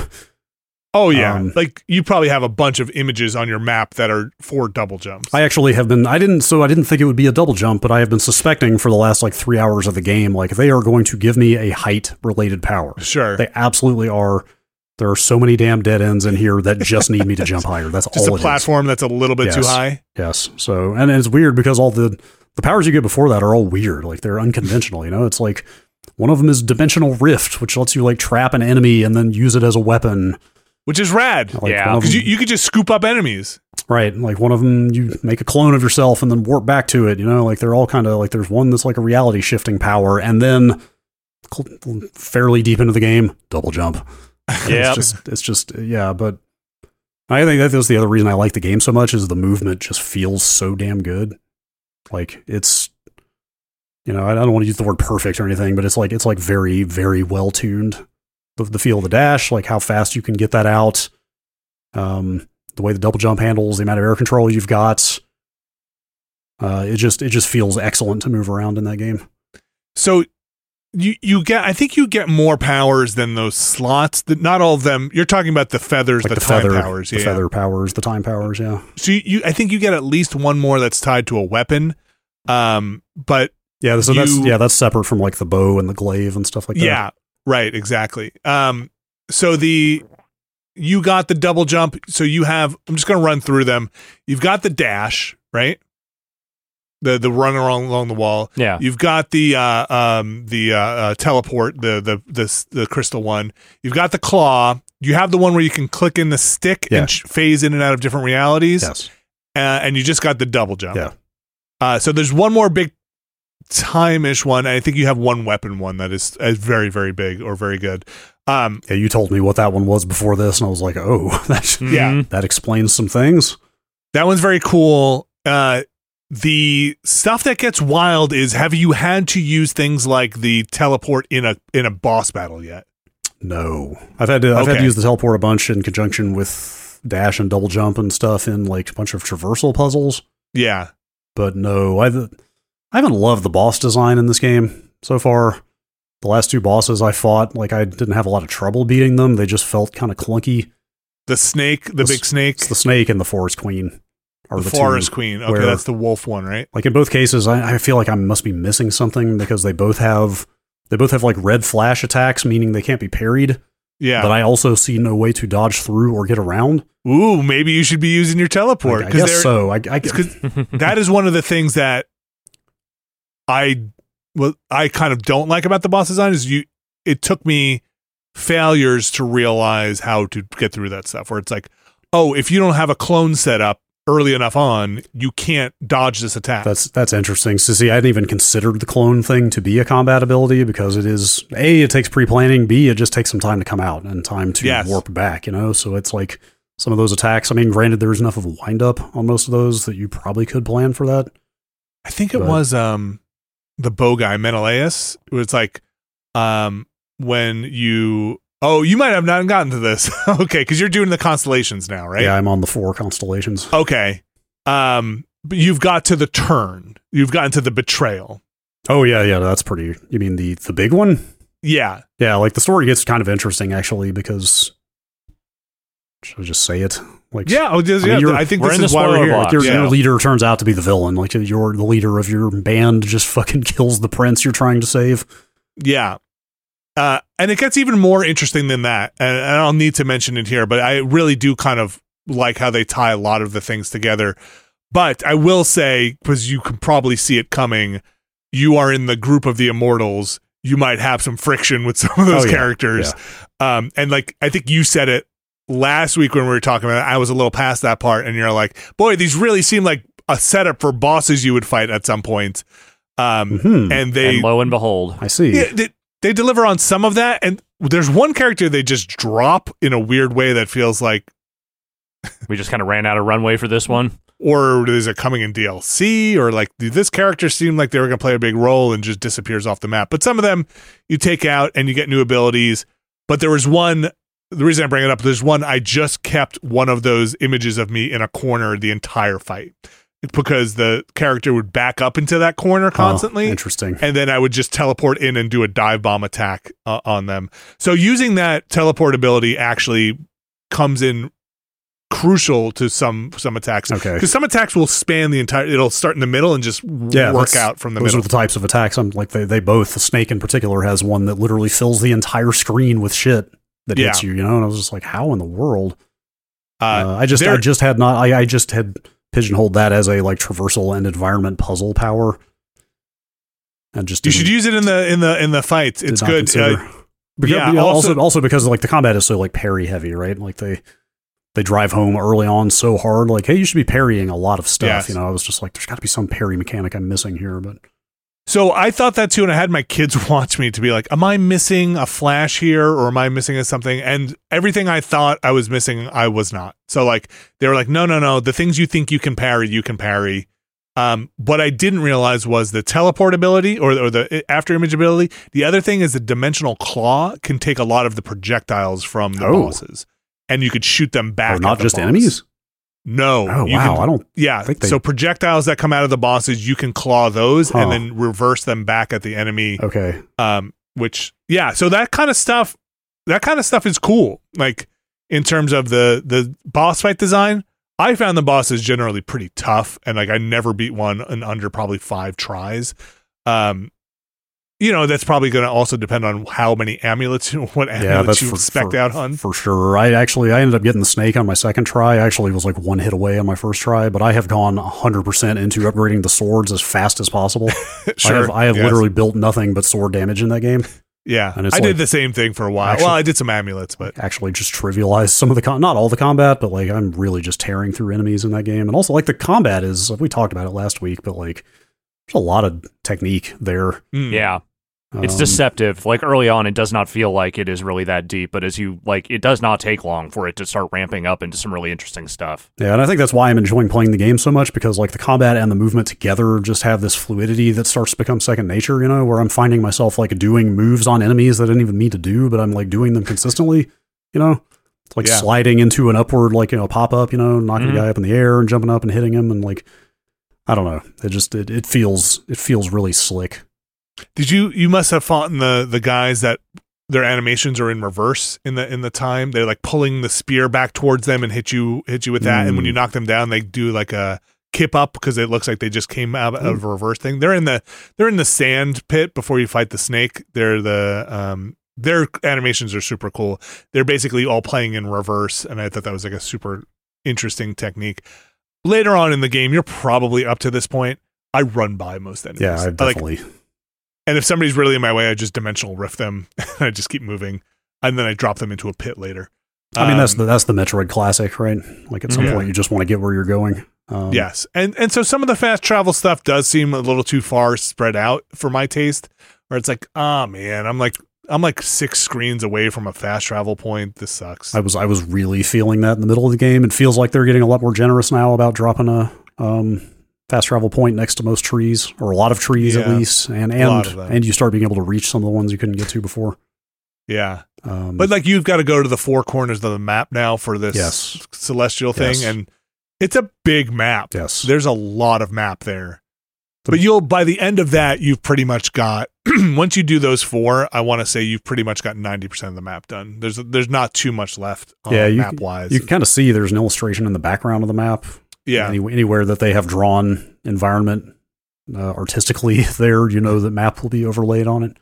And you've been getting the maps from the girl? Yeah, I definitely always buy those. Actually, the screenshot idea is awesome, and I'm glad it's in there. I still kind of wish they would just annotate the, these are the gold glowing cracked walls that you need to shoot a thing at. Yeah. These are the purple reality shifting, because the screenshots are limited. It's a little weird to me that that's also a weird choice. It's a little weird to me that they make the screenshots a finite resource that you have or a collectible that you can upgrade. Yeah. Yeah. Like A, I kind of wish those were unlimited. B, I also just wish they would auto mark, because every time I get something like the double jump or that reality shift or whatever, I'm just like, yeah, I've done an okay job documenting where these things are, but I know that there are at least half of them out there that I didn't mark or didn't have enough screenshots to mark. And like you said, that map is huge, and I want to go get all the stuff I can get now with that new power, but I just cannot scour that entire map looking for those again.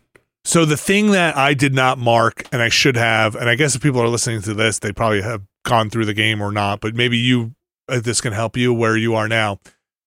You'll reach these pedestal things that you don't know how to interact with. Yes, these little puzzles, the little pad things. Have you been marking those? No, a few of them. Like I noticed the bird goes and hovers over them every time I'm near one, so they obviously are important. So those are just puzzles to solve with. You don't get a power that solves them. Oh, fuck. Yeah, it's not a thing that activates them. Okay, I've just been waiting for a power that would let me do something with those. Yeah, so you might not have the power you need to do the thing, but it's not a power you get to activate them.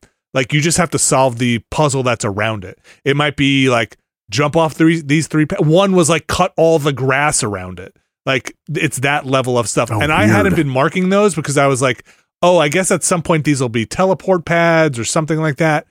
And then I was really bummed out I hadn't marked them, because I have no idea where all of them are on the map. That's kind of been my experience with the game broadly as well. I've kind of come to realize a lot of things later than I wish I had. Yeah. Where, like I said, then you kind of don't want to backtrack and look for all that stuff again. It's a big map. It's big. It is. It's not a bad thing necessarily, but it's kind of a lot. It's big, and sometimes you have to re-traverse jumping puzzles and stuff that are a pain in the neck. You did the pits. The parts with the centipedes that go around and having to retraverse that area is I don't want to go back through this. Yeah. This was, but it was fun, but I don't want to have to do this to go get a pickup, Yeah. And you open up a lot of shortcuts, but even sometimes the shortcuts are still timing based. The puzzle stuff where my favorites are the ones where you jumping puzzles. And Alex, I could see if you, this part is I don't want to fuck with this, are the ones where you have to use the clone and then trigger a platform, warp back to yourself to land on the thing, jump off quick. Those are really fun to me. They're I'm hitting those now, and those are very satisfying.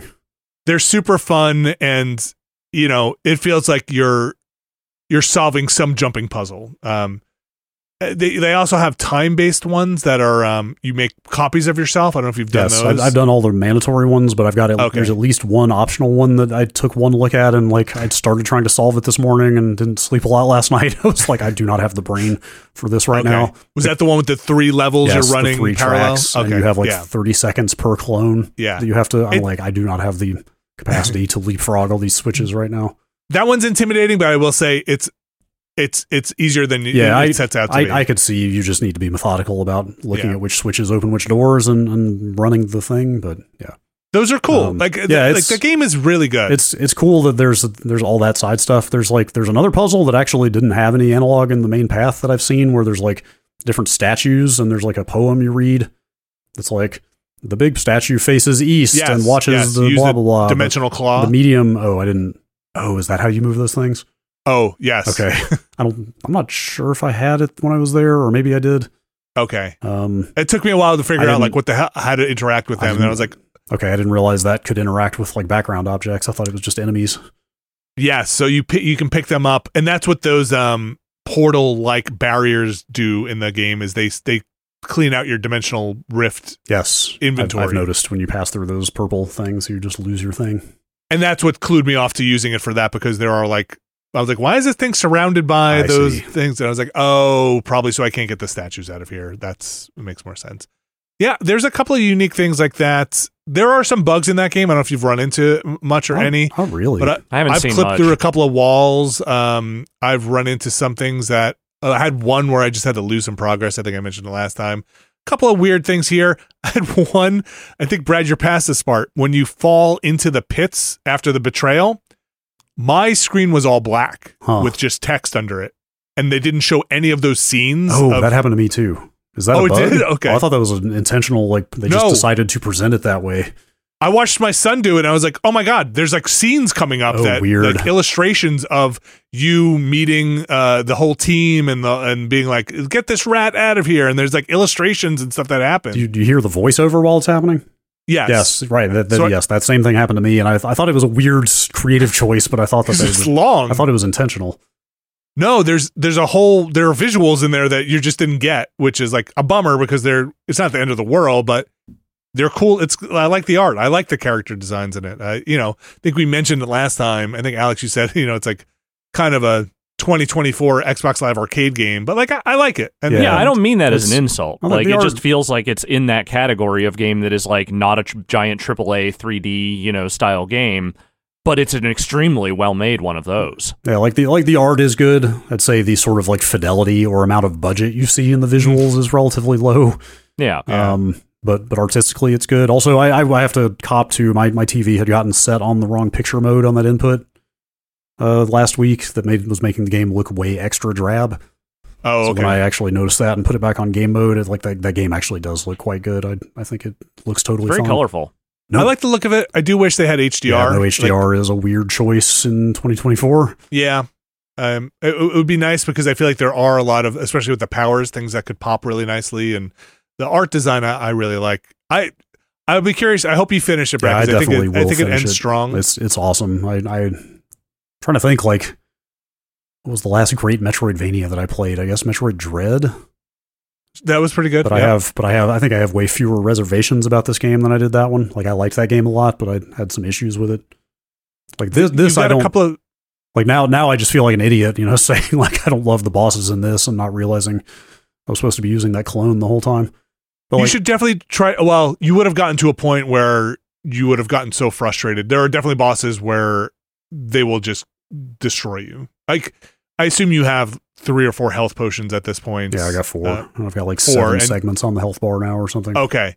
Yeah. So like you, in the back half post constellation stuff, I was able to just brute force my way through, like attrition my way through the bosses because I just had enough health potions and health to take an attack and just keep going. But they do some damage, and any attack I was like, this is impossible to dodge, I then started thinking, I need to use that other thing. I need to use.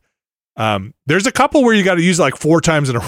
Huh. It's like, okay. Because it stores did you use your double jump or not? Right.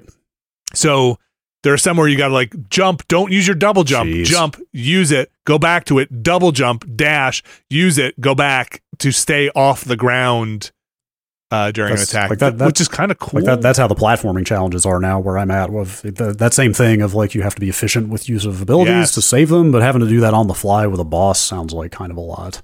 It's like, I don't know. There's this boss. I won't say which one, but makes basically the grid from Resident Evil or cubed or with lasers basically. And you have to stay in a section of that, it's a 2D game. So you have to be in that section, and does it like 3 times in a row. So you're just constantly, you have to jump and be in the right spot when that thing happens.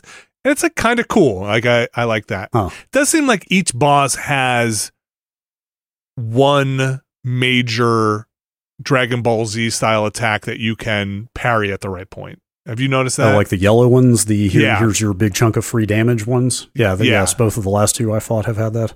And like you kind of, you know, those are the ones like I gotta hit that. Yeah. If I hit that, that's like a that's like, you know, 20% of the health bar. I guess so.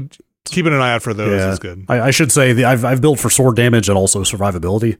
Okay. Because I'm also using, did you use the, like, you get one free death and come back with health? Totally. One? Yes, absolutely. And the two, and the extra pips at the tree I have. Yes. The extra health bar pips. And I almost exclusively use that healing field aura, Aethra Rush. Like, oh, that's pretty much what I use all of my Aethra on, is just extra healing on that thing. So I've actually, like, I've got a lot of survivability is how I've been able to brute force some of those bosses.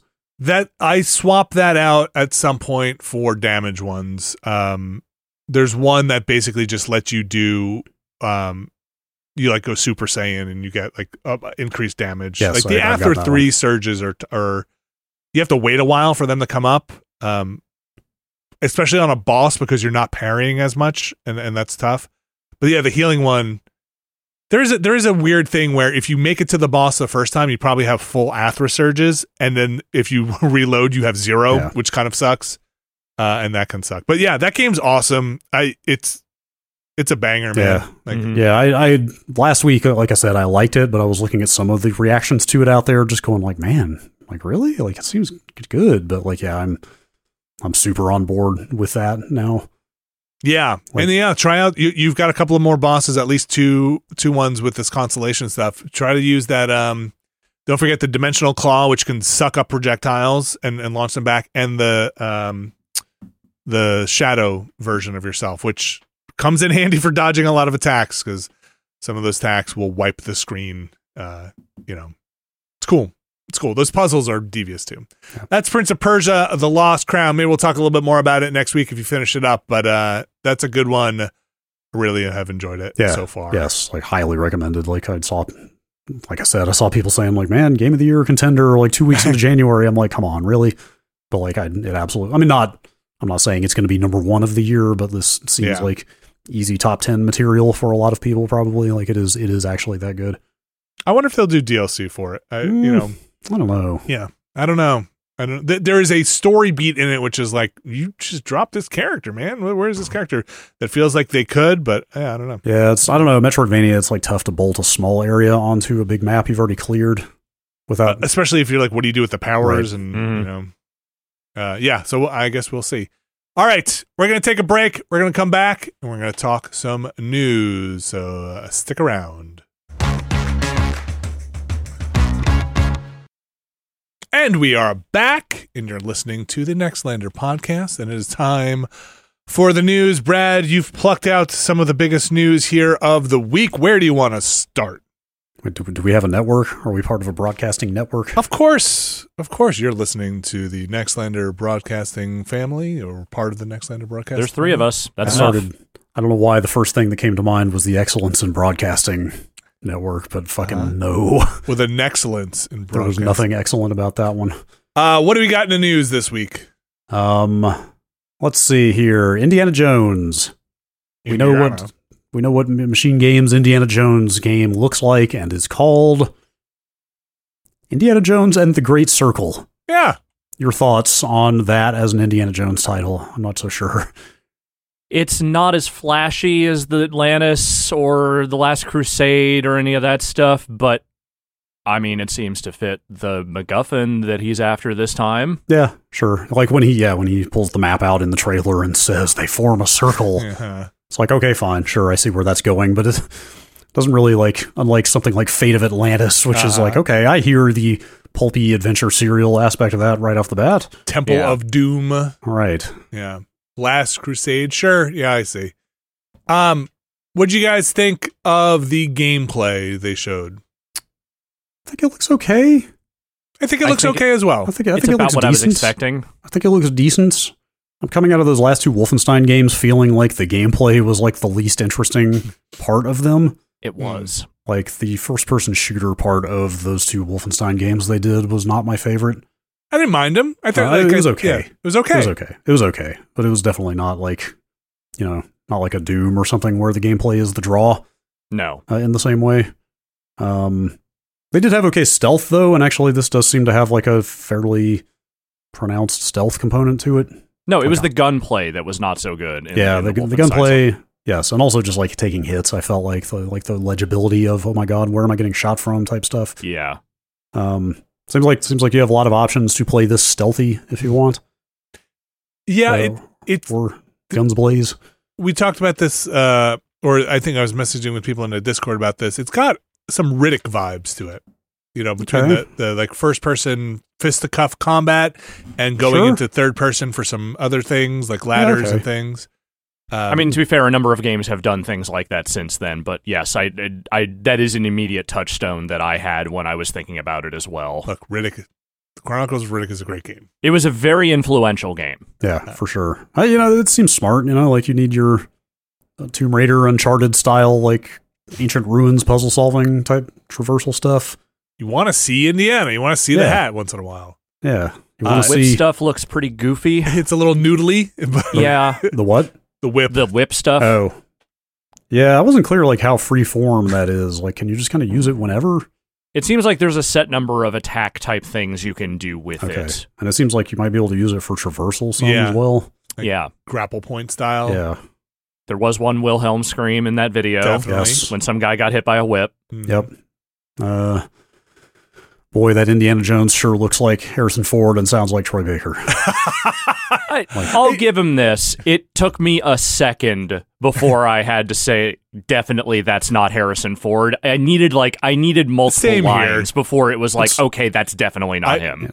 To be fair, I knew going in, so I'm sure that was coloring my impressions, but you can definitely, once you know, you can definitely hear it. I definitely thought they, when it started, I was like, sound alike? I did not make it to full Troy Baker by the end. But yeah. You are not getting Harrison Ford in a voice booth for that long. Well, also, he doesn't really sound like he did then either, right? No. And this is, I also loved during this, they're like, they show Indiana Jones is a franchise we all love from the first movie to the third. Like they're basically the Indiana Jones trilogy. They don't explicitly say it, but when they show the movies, they're like, Ark of the Covenant, Temple of Doom, and Last Crusade. And this one takes place between Doom and Crusade, right? I think correct. Yeah. Temple of Doom a prequel? Prequel? No. Where's Temple of Doom set? In the middle. Yeah. I think. Why did they not put that on the timeline then? Oh, I thought they did, didn't they? I thought they showed like Raiders, this game, and then Last Crusade on the timeline, and kind of omitted Temple of Doom, but maybe not. I have to look at it again. I thought it was Raiders, not Ark of the Covenant. I always thought Temple of Doom just sat between them. Yes, yeah. I am looking at it. It is that. It's Raiders, Great Circle, Last Crusade. Nowhere. Is Temple of Doom to be found? I'm going to say right now, just based on the story they are presenting, they are de-emphasizing maybe the events of Temple of Doom. Temple of Doom, while part of the trilogy, not my favorite Indiana Jones. Listen, you didn't hire Machine Games because you want indie fighting another stereotypical death cult. You wanted them because they're the Nazi punching and shooting team. Yes, of course. I look forward to it. As an Indiana Jones game, I don't know what I'd want. Like, Indiana doesn't necessarily mow people down. He punches people. There's some whip stuff. Punches them through walls. Sometimes they fall off cliffs. That's basically it. Yeah, I mean, look, Uncharted... Nathan Drake has been an Indiana Jones in video game form for a while. I mean, maybe a little more on his murder spree than Indiana ever was in the movies. He's modern in that way. Yeah. He's the modern version of Indy in that he is also just a psychopathic murderer. But, Indiana, kind of a rogue, right? Like, I think he's clever. He's obviously an academic, but he gets by on his charm and luck. His roguish charm, yes. Yeah. So we'll see how it all plays out. But I'm looking forward to it. Fun showing. It did not show me anything that was surprising, really, but I feel like I came away from that, be like, okay, yeah, I could play that. Hmm. I don't have any particular affinity for Indiana Jones, but I'm glad a big budget Indiana Jones game finally getting made after that one in like 2007 got canceled. Remember that? No, mm-hmm. I don't remember that. Remember when Indiana Jones was like the big Euphoria physics demo that LucasArts did? Oh. Like after the 360 came out, they were like, look what we can do with physics now. Here's Indiana Jones. We're making this new game. And then they never did. Was that pre like Star Wars Force Unleashed? Like, that would have been around the same time, actually. Okay. That's funny. Oh, I just saw the part where it's Raiders to Last Crusade, yes, and they omit. I was talking more, I think they showed slides of their favorite movies, and I think they stopped showing them after Last Crusade and just did not mention Crystal Skull, or was it Wheel of Time or Wheel of Disc of Fate, the last one they did? Oh, Dial of Destiny? Dial of Destiny, yeah. I don't think I would even know how to talk to someone who Kingdom of the Crystal Skull was their favorite one. Like, I would not know what to say to you. I don't know, man. The prequels got rehabilitated. I'm going to say give it another 5 years or so. My favorite. I'm not saying that I can't sit there and listen to an argument about rehabilitating it. I'm saying I can't understand the mentality of someone who says it's their favorite. Yeah. Look, Last Crusade is the best Indiana Jones. Maybe I'll hear an argument for, I keep wanting to say Ark of the Covenant, Raiders of the Lost Ark. It's Last Crusade. It's totally Last Crusade. Last Crusade. And there are Last Crusade people who'll be like, that movie's too goofy. It's not a good Indiana Jones movie. There's Raiders right there for you. Yeah. That's like number 1.5. And I listen, I allow room in my life for people to be wrong. It's okay. Yeah. They can be wrong. People are wrong around me all the time. Most everybody is. Just constantly wrong. Brett, did you want to talk about Avowed as well? This is not Elder Scrolls. Fantasy going out there, bopping things on the head. Yes, they showed. I guess this is by far the most that they have shown of Avowed so far. I don't think they had shown very much at all. Yeah, there had been like a sizzle trailer at E3 or fake E3 last year. That was just kind of a montage of some gameplay, but this was the first time they've like shown extended actual gameplay. And this is Obsidian. It's the Pillars of Eternity universe, right? I think that's what people were saying. I didn't realize that, but that's what people were saying. I forget the name of the universe. The Living Lands is what they call this, and like this is where this game is set. I don't know if that is the whole Pillars universe or not. But that looks good. I think it looks kind of exactly like what you would expect a Skyrim-like to look like. Yeah. Didn't do a lot for me, I gotta be honest. I'm with you. It did not... about that Skyrimish combat. Design? It's like I hate to just keep saying Skyrim or Elder Scrolls, but that like kind of spongy hit people with the swords kind of combat that's been around in the Elder Scrolls game for a long time. But maybe the magic systems will be more fun. Magic looked kind of cool. I mean, first person melee is just hard to do well. Yeah, in general, like that. You know, like the rooting enemies in place spell and stuff like that, I thought looked kind of cool. They seem to be just like emphasizing combat diversity more than Skyrim. You know, they were just like, hey, you can dual wield pistols and then switch to like a wand and a sword, or, you know, like the kind of mixing it up combat wise seemed like a big focus here. Yeah. I'm not hating on it. I'm just kind of with you, Alex. It didn't really do much for me. Just kind of, I mean, not that I went in with a lot of expectation. It was more of just like, I just did not feel very much for it while it was being displayed to me. Yeah, I mean, I'm kind of with you. Like, I didn't jump out of my chair wanting to play it, but I'll check it out for sure. Yeah. I mean, you know, like anything, any game like this, it's just going to live and die by its like writing and quest design and combat. Yeah, that one quest they had with the guard or whatever that they showed, I thought that delivery was a little weird. You're showing what is basically an archetypal quest in this sort of game. Like, there isn't really anything there that doesn't feel like it. You've seen this in a bunch of other like first person RPG type things like this. Yeah, for sure. I like their key art. That skeleton dude with the sword. That skeleton set the internet on fire. Oh yeah, I like it. Whoever did that piece of art was having a very good day. I really like that thing.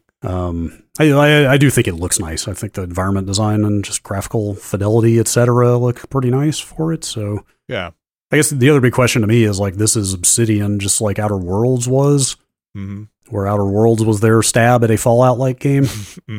That game ended up being like way smaller scope than a Fallout, and I wonder if this is a similar thing, where it's got, you know, this has got the appearance and trappings of an Elder Scrolls, but the actual world and like the just the scope of it is a lot more constrained, which is not necessarily the worst thing in the world. No, I'd take it, you know, like, look, I'm into focused games at this point in my life. There are room for big sprawling games, but there's absolutely a place in my heart for a very focused, don't overstay your welcome game.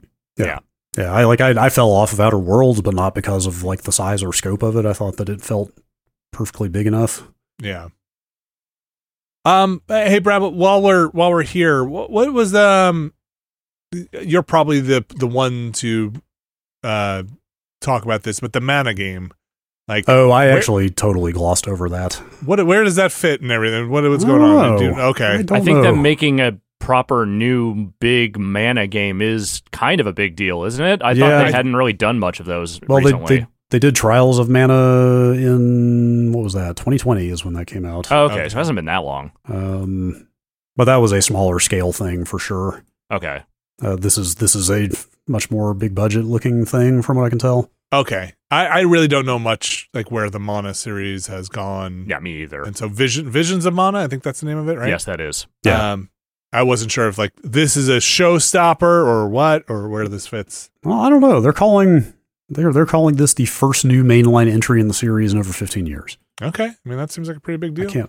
Was Trials of Mana not an all new game? I could be wrong. Or it could just like be by it being a smaller scale thing. Maybe it's more of like a side story. Oh, right. I completely forgot what that was. That was a remake of 3. Oh, okay. 3 being the Super Nintendo one that never came out over here back in the day. Okay. I totally forgot that was just a remake. So yes, this is actually a bigger deal for that reason then. Okay. And then Alex, if you like Civ, I do. Our game for you. Got there. You were like that close. Are you ready for a... I am. This game looks cool. So, I mean, short biographical thing on me, Civ 5 is my first Civ, and that is inevitably the one that I think you end up playing either the most of or just looms largest in your memory. Sort of the Mario Kart alpha theory, but for 4X games. Oh, like Indiana Jones movies. Like if you see the Crystal Skull, then that's your favorite. Automatically it's your favorite. I feel like I remember Civ 5 being really well received generally, though. I think it was a good one. There were some people who found it, like the divergences it made from 4, like kind of intolerable, but those are like the most hardcore nerd people, and I was definitely not that when I picked up 5. 5 is amazing. I think 5 is fucking great. 6 is also really good, but there are things about 5 that I do genuinely kind of miss. This is a bunch of people who made 5. Oh, I didn't realize there was actual veterans of 5 on this. They say that at the beginning of their presentation. Okay. They're like, we worked on Civ 5. Oh, well, there you go. At least the founders of the studio did. Especially because, like, I just looked it up. Has it really been 8 years since Civ 6? Yes, they have put out a fair amount of content for that game in the ensuing years, but that is the last time they made a full sequel. Yeah, Firaxis seems like they've been busy with other stuff, so maybe there's not a Civ 7 anytime soon, so maybe this thing is well-positioned. So this is Ara History Untold, and it very much looks like a Civ modernized with some different takes. Different approaches, I think, to like things like units. It seems like they were going for more sprawling cities than kind of the sort of condensed into the hex stuff that you see in a lot in Civ. And they really emphasize the fact that it's like, yo, when you're taking a turn, everyone's taking a turn. You don't have to wait as long. I'm really curious. I'm sure there's like a developer interview that clarifies it.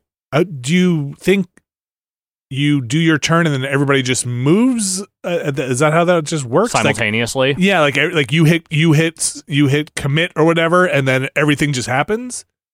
I imagine it probably still takes a little bit of time for everyone's moves to play out, but it seems like the thing they have done is layered everything on top at once instead of going one by one by one. Sequential, right? Yeah. That could be, like, I'll be really curious to see how that all works out in position. Apparently multi-threading has gotten pretty good even at the baseline if that's the kind of thing they're shooting for. But, like in a Civ, you're reacting, right, to what the other players do. So in that case, are people going to be...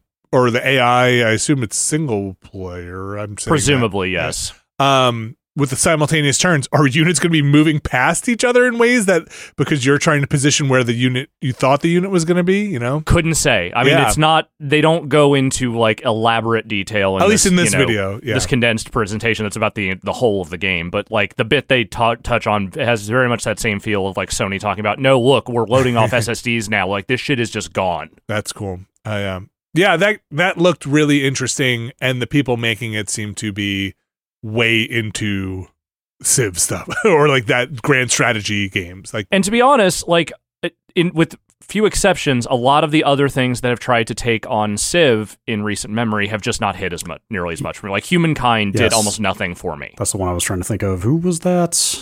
Is that the Endless Space, Endless Dungeon Studio, wasn't it? It might have been. I forget. It's been long enough since I booted up. But I did kind of like Old World, which was the one from Soren Johnson and his team. Like that, I thought that was a much smaller scale thing compared to like a big Civ game. But like what it did with its, Lines of Succession and things like that, the little dusting of Crusader Kings they put in there, I thought was like a neat novel spin on it. That was the one that used to be called 10 Crowns, right? That was the one that was originally, which was a better name. I'm still going to say right now, Old World did not hit the same way for me. So very curious to see what happens there. And then I guess not to be left out, Hellblade 2 show, and that looked great. Got a date. Yeah. May 21st, finally. Feels like they've been talking about this game for 5 years. I think they have been. They may have. Yeah. I think they have been. Showed well, I thought. And, and they talk about the combat and addressing that, because the combat in the first one was not my favorite thing. Not really the draw. Yeah. I actually skipped the presentation for this because I just want to play it. Like, I kind of got tired of them showing so much of it, because it's going to be a very linear experience probably. And the more they show of it, the less is going to be new when it comes out. And I think I don't know if this came out of here or maybe in an interview or somewhere else in some write-up or something, but they talked about the length of the game being similar to the first one, which got a bunch of people going like some number of people, I think, were pinning way bigger hopes on this game than it deserved. Because the first game was like 8 hours, maybe, Yeah, roughly. The first game was a very small scale and short, contained story. And so I think some people were taken aback when they heard like, hey, this is also going to be fairly short and not some giant sprawling open world thing, I think that's like the nature of the amount of time it has taken for them to really get this thing out in front of people. Like, I think people just started building a lot of things in their head around that. Yeah, and they were showing that was like one of the early Series X like tech demo showpieces. They were like, look at what we're doing on our new console. To be fair, this looks amazing. Yeah, so it looks very. I mean, that's another reason maybe people shouldn't be surprised if it's relatively short, because look how good every bit of it looks. The facial capture stuff looks great. Like the performance capture, it all. And it's not just the fidelity. Like there's some like really interesting like creature and world like background design stuff. Like it feels.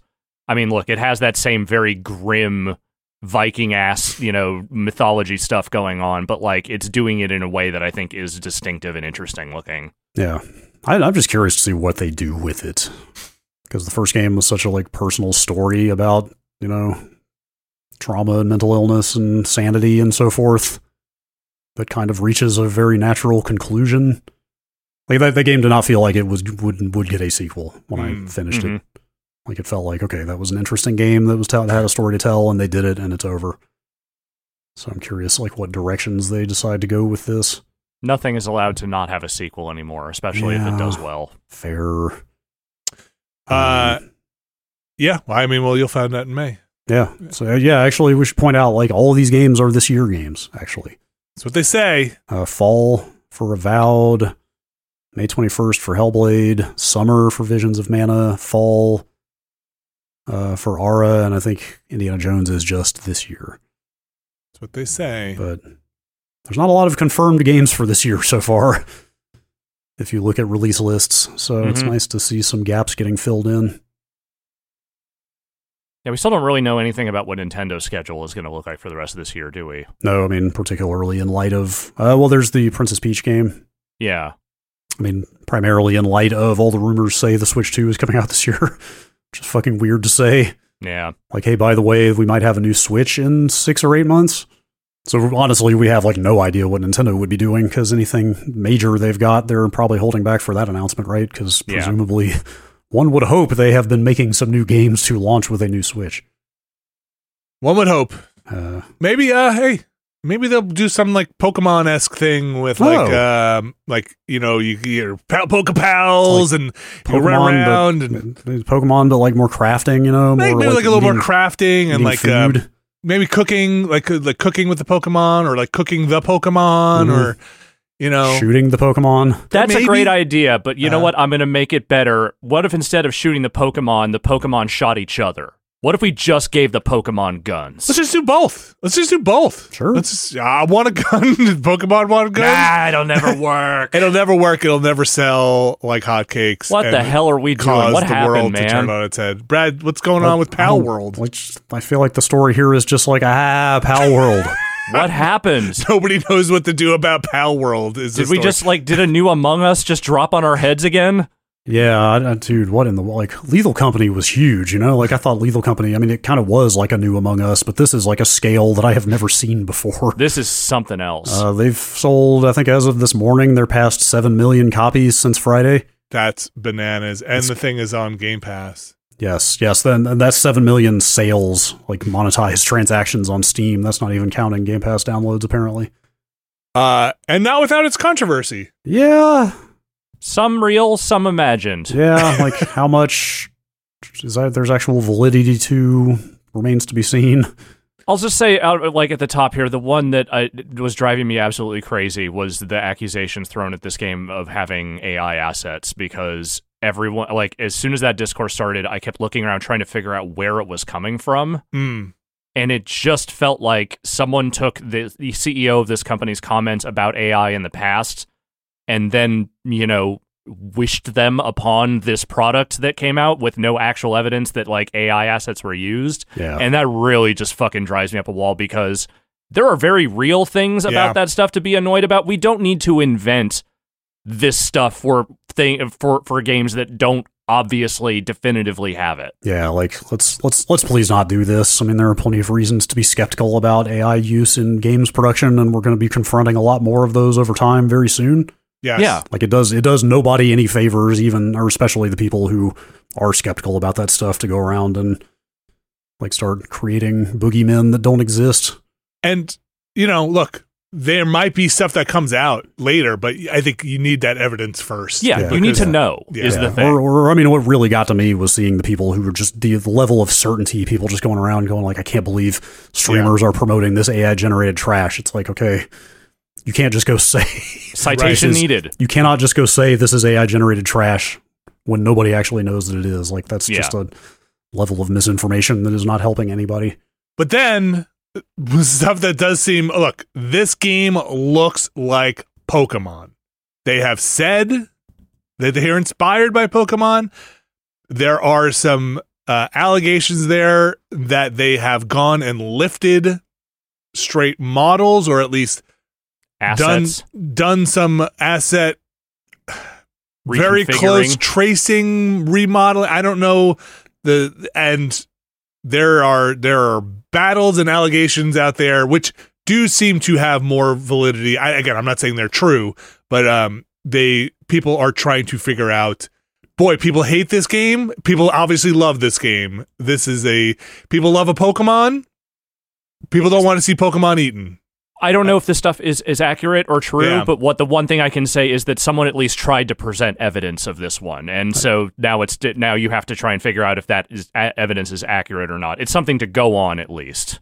Yeah, the one thing that anybody with two eyes and a brain can say with certainty about this game is that these designs are lifted very shamelessly from Pokemon. Yeah, absolutely.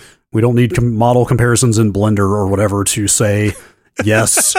A bunch of these monsters look almost identical to a bunch of Pokemon. Okay. And, everybody can decide for themselves how skeezy they find that. Yeah. Beyond that, we don't really seem to know much of anything absolutely, definitively.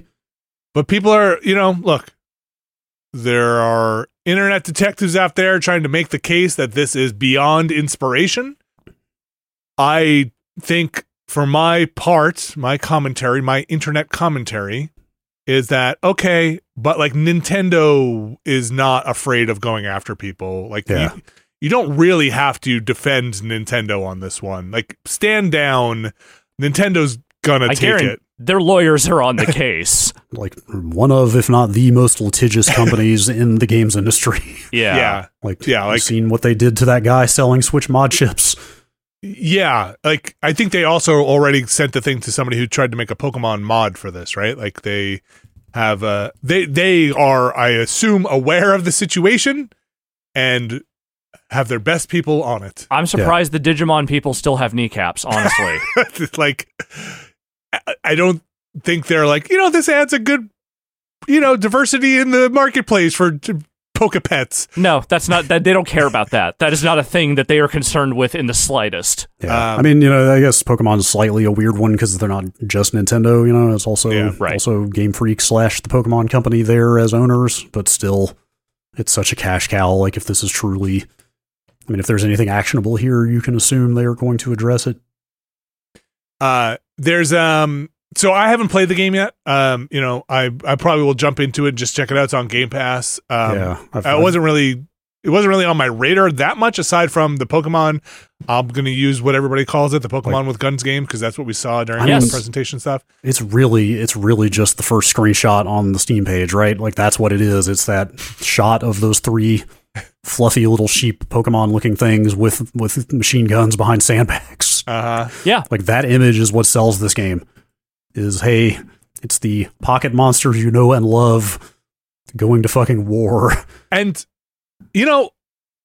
I'm not necessarily defending this game nor Nintendo, but I will say, when I showed this trailer to my children, there was marketplace confusion because they were like, wait, is this not Pokemon?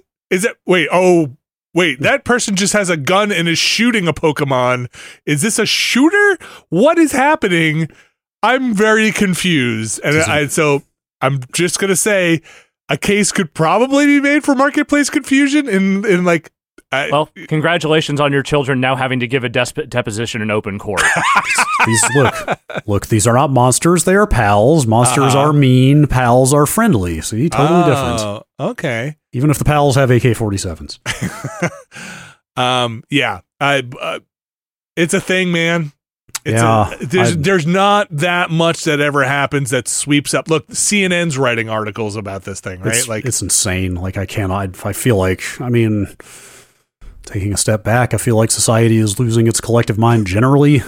So maybe this is just downstream of that. In fact, I am actually quite convinced it largely is. But I cannot remember the last time like video game comes out and sells copies was this big of a firestorm.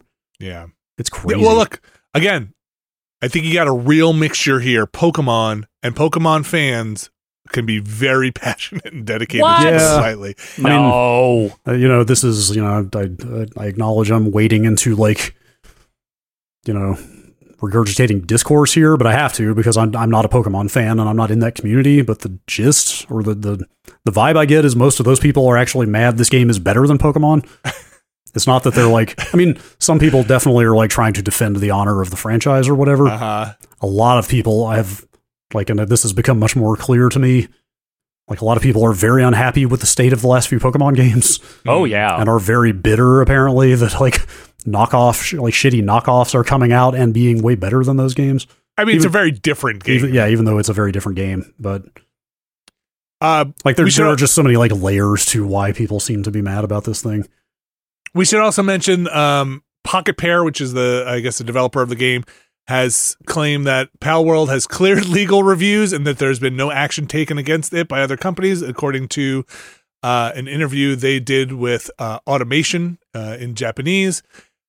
That is of the time of this recording, which is, January 24th. This thing seems to have a new story go up every 30 minutes. I don't know a lot about Japanese trademark or copyright law, but I will say I gathered a little bit of splashback knowledge just from my importing of Japanese wrestling games a lot over the years. Mm-hmm. And the thing is, those games would often just create models that looked exactly like real-life wrestlers that they did not license, and all they had to do was change the name, and they could release the product there without problem. I will piggyback on that comment and say my relationship with that is from third-party Transformers, who you put out an Optimus Prime and just name him Big Red Truck, and look, you're probably going to run into some kind of problems, but those third-party Transformers still seem to be coming out on the regular. So, I also don't know much about Japanese. I think there are some nuances in there that probably have to be taken into account, but, I don't know them necessarily. Yeah. Like, everything about this is just like comical on some level. Like the company themselves came out and talked about how basically unprepared they were to make a game like this. Did you see this stuff? Like I've seen a lot of stuff. All of the PAL concepts, the Pokemon, the knockoff Pokemons, were done by a single graduate student, according to them. For example. Okay. Also, they essentially had no animation staff. Like, they did not have animators prior to starting on this game. And their previous games have basically been made out of off the shelf assets that they purchased. Okay. They just were barely a full game developer before they took this on, and they have now made a couple $100 million off of this thing. The world wanted to eat a Pokemon. That's just, apparently we weren't ready for it. Hey, look, the things we can say, and you don't have to hear it from us. People listening to this know this already, but tell a friend. No death threats. No harassing the developers and stuff like that. They shouldn't have to come out and say hey, stop doing this. We all know. People listening to this also know that stuff's messed up. Yeah. And again, if stuff comes out about the AI or the asset theft and there's real evidence of it, then yeah, that's a story. That's a thing you can talk about. But at this point, it just feels like there's so much conjecture going around. Yeah. I mean, look, this company seems kind of shady. I don't doubt that for a second. If you Google Nevergrave is another game that they have in the works. Or actually, I should just show you. We should just do a side by side. Tell me which one is Nevergrave and which one is Hollow Knight. Because some of the screenshots of this game are if you didn't look closely at the main character, it's just kind of Hollow Knight. It's a game that's out or in development? No, this one is also still in production. Okay. It is shameless, much in the same way. It's very similar. Much in the same way that Pal World is fairly shameless. I am not speaking out on behalf of this studio or, vouching for it in any way. I'm just saying let's not pull the cart before the horse. Yeah, I mean, let's at least try to still continue to be accurate in the things we're saying about a thing. Exactly. That's pretty Hollow Knight. It is pretty Hollow Knight. I'm not going to lie. Hollow Knight was never 4-player, was it? I don't think so. Look, you add some co-op to Hollow Knight, maybe you get another situation where people always wanted to just shoot a Pokemon, always just wanted to play Hollow Knight with 4 people. I don't know. Look, man, Silk Song is already way overdue. Don't add more to their plate. Speaking of not adding more things to things, I have been thinking for a while that I should really go play Hollow Knight at some point. Hollow Knight's a great game. It's fun. On the heels of your Metroidvania, yes. Even before Prince of Persia, but also especially after, I've had Hollow Knight installed on 3 platforms for a while. Mm. Anyway, while the saga of Pal World will probably continue, will we see a lawsuit by Nintendo? I don't know. Will actual evidence of AI stuff come out? I don't know. Maybe, but right now, boy, what a thing! What a weird thing. Yeah. Moving on from Pal World into 2024, 2025, and a little backtracking in 2023. Brad, how do all these years tie together? They're all bad. Okay. Uh-huh. Let's tie them. What do we got going on in 2023? Let's start there. Well, so this is all kind of spawning. Well, actually, there's a lot going on, but primarily from this gamesindustry.biz piece that went up, where they anonymously talked to some, luminaries, important figures in the games industry. They don't say exactly. This is the kind of thing where they identify roles, but certainly not names. Mm. For example, they'll say, "Hey, these quotes are from a CEO of a publicly traded company," so you can. You can assume, or that this person is the head of a publisher, so you can assume these are pretty high-level people. The picture is not pleasant. For 2024. Yes, the picture they paint for this year is grim. The CEO of the public company that I mentioned, if 2023 was the year of layoffs, 2024 will be the year of closures. Mm-hmm. Not just developers, but publishers, media, service companies. There are just too many unprofitable businesses in video games. We're looking at up to 2 years of pain. Yeah, and that's kind of the sentiment throughout. There was layoffs. There was trying to make the books make sense, but people are just not getting funding. The money's not coming through, and that looks like to a lot of these people quoted in this article that studios will be closing in 2024. Yes. And possibly publishers and possibly any number of, you know, like outsourcing studios and things where it's just like, you know, the things that were sustaining them are just drying up. There's a quote in here from that publisher head that I actually was talking to a friend who has been working in game development for a while and has dealt with funding stuff, who has said the same thing privately to me recently. You can already see publishers signing fewer games. That's happening everywhere. Like the funding has dried up. I mean, you can see this all over Twitter as well. Of course, people talk publicly about this stuff all the time, but like publishing deals are much fewer and further between than they were. There's way less money around to make a new game with. I will say, just the tone of this article does end on, I mean, this is not going to be encouraging for people who are going to lose their jobs, but they do say the video game industry in this article, in this Games Industry Biz article, is a healthy industry. They kind of say, I think it's the CEO of quote public company says that, you know, they believe I think it's something like a wiser, maybe leaner video game industry will come out the other side of this, but maybe not the collapse of the video game industry, which are not comforting words to the many people whose jobs may be at risk during this. I also say crisis that it feels like the industry is kind of going through right now. I don't know how you can call it healthy then. I mean, I understand what he's saying, that you know, there will be a point where product will come out at a more sustainable rate and that, you know, there will be a time through this. But like right now, it seems like if it's anything but healthy. Like I understand that healthy sales is my word. I think solid, it's built on a very solid foundation. I want to misquote. Is it though? Well, I don't know. These aren't my words. I don't know. These are. That's the thing. I'm not questioning you, Vinny. I'm just saying, like, for him, and for anyone thinking that, I don't know how you can say that like an industry, which is very much its own workforce, where that is shedding those people at the rate that we currently are. Like, again, the thing we said last year that the refrain we used often was it was a good year for product. Mm-hmm. The products were good. There were a lot of them.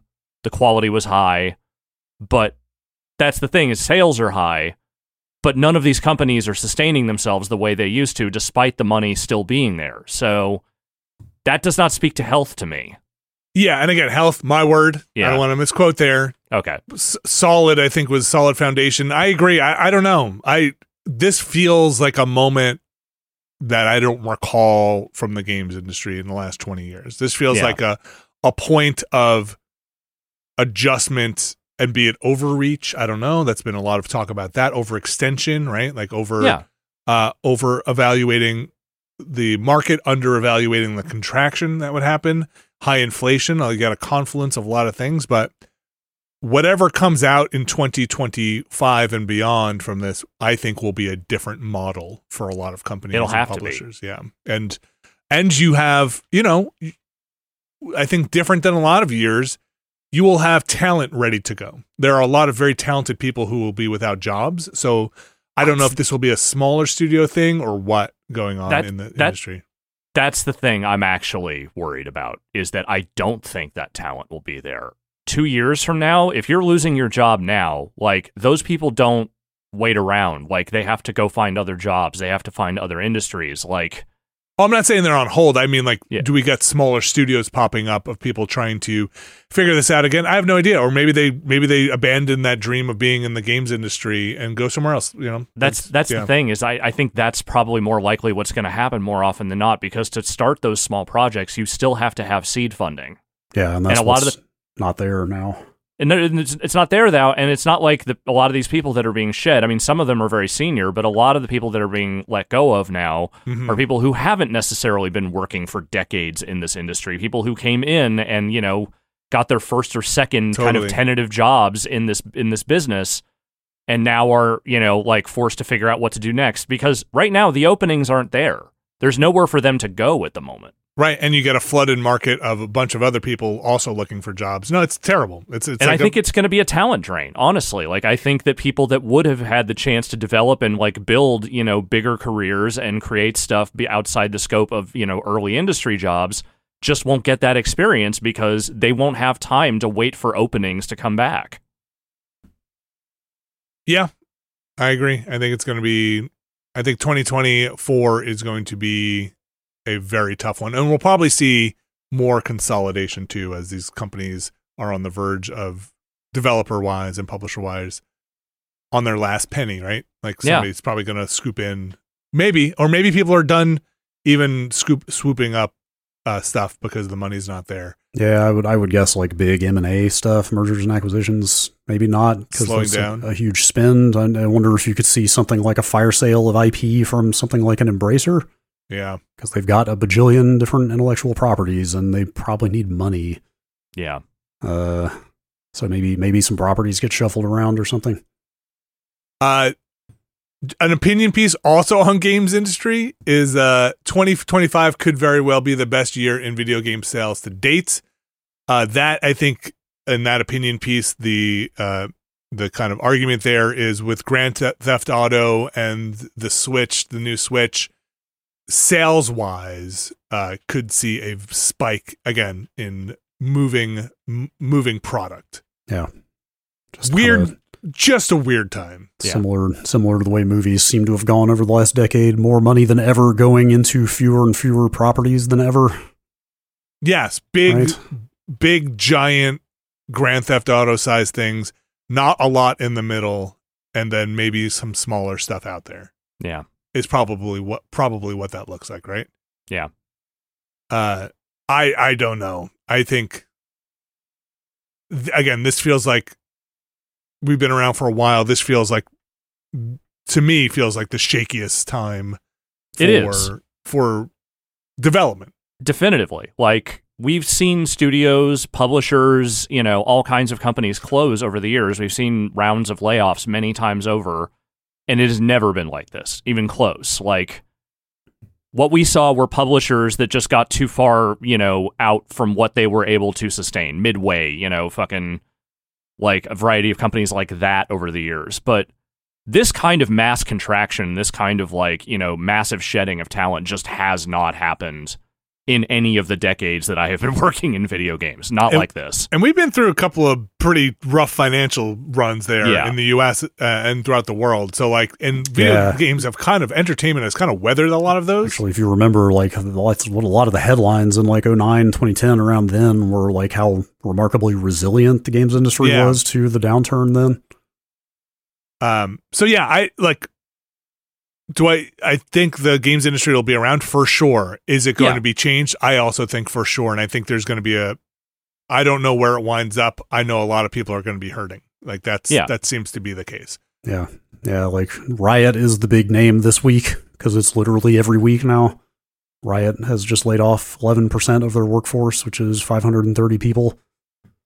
I think we are now at 3,900 total layoffs in the industry so far this year. So unfortunately, all of this led me to a site which is videogamelayoffs.com. Which, it's really a sign of the times that even needs to exist. But this makes it pretty clear. It's not just these big, larger company headline getting rounds of layoffs.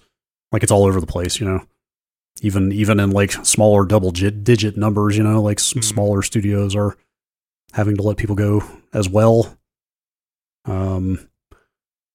They've got it at almost 3,800 here in the third week of January. That's ridiculous. And the total number in last year was 10.5. So, not tracking in a good direction. No, for the year 2024. Yeah. Godspeed to everyone out there. Yeah. How about 2023 and any of this? Do we want to go over what sold in 2023? I guess. I feel like Matt Piscatella is becoming a weekly reference on this podcast. He does work for Circana. Obviously, they do a ton of tracking of sales and so forth. He tweeted the top 20 best-selling games last year. Any surprises on there for you? I'll say I don't have it in front of me. I do. No, I have that one in front of me. What I was going to say is I don't have it in front of me, but he also tweeted what he actually said was hey, I think this is a way more interesting list, which was I don't think it was overall revenue. I don't think it was by revenue. I think it was some engagement metric that they have hashed out of a bunch of different numbers. But that was the hey, it didn't have to come out this year. Hey, it's an online or live service game. Hey, here's everything. And in that list, of course it was much more Fortnite and Call of Duty heavy, even the games on this sales list, my point is even these games in the top 20 sales were behind the actual juggernauts, you know, like Grand Theft Auto Online and Fortnite and stuff like that. Those are still, making the majority of the money. Should I just read the whole list? Sure. Yeah. Nothing on here was too shocking to me. Yeah. On this list. Like there's a couple things I was surprised to see here and some of the placement a little bit, but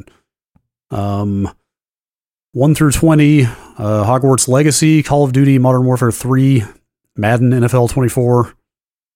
Something heartwarming about knowing Madden is still doing it. Mm-hmm. Marvel Spider-Man 2, Tears of the Kingdom, Diablo 4, Modern Warfare 2, which was the previous year's game, Call of Duty, Mortal Kombat 1 at number 8, Star Wars Jedi Survivor, EA Sports FC 24, Starfield, Super Mario Brothers Wonder, Resident Evil 4 Remake, MLB The Show, Dead Island 2, Final Fantasy 16, Street Fighter 6, Elden Ring, Mario Kart 8, and Minecraft. Man. Sure.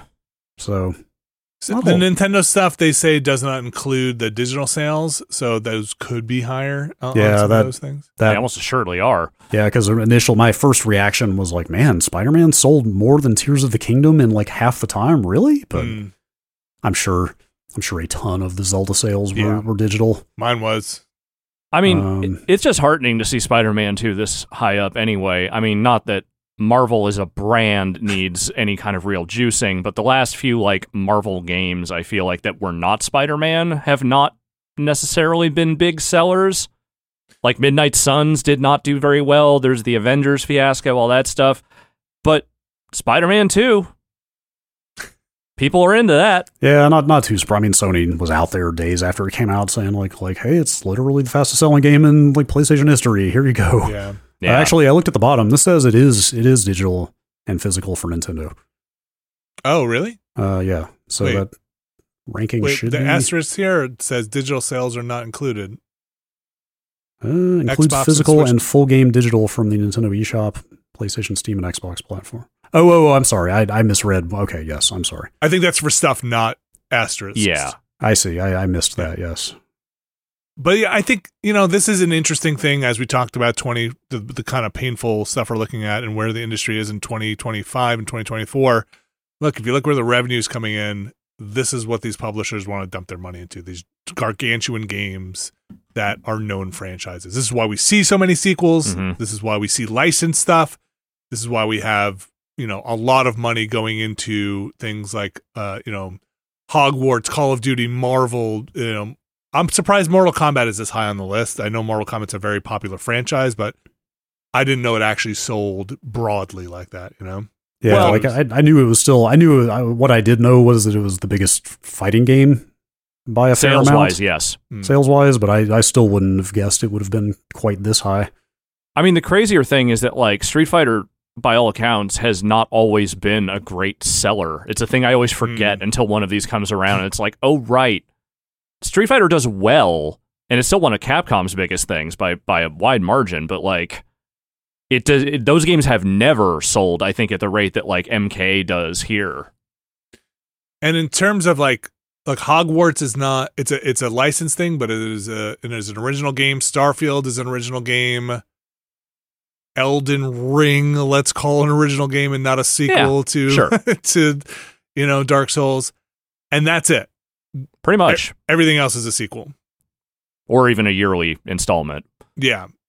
Yeah, like a franchise thing. Like, yeah. There's not, like, look, games, publishers are going to be risk-averse and probably more risk-averse going into this climate. And you look at a list like this and, like, I don't know, I'm not trying to be a huge bummer, but, like, they're not going to give up on Call of Duty.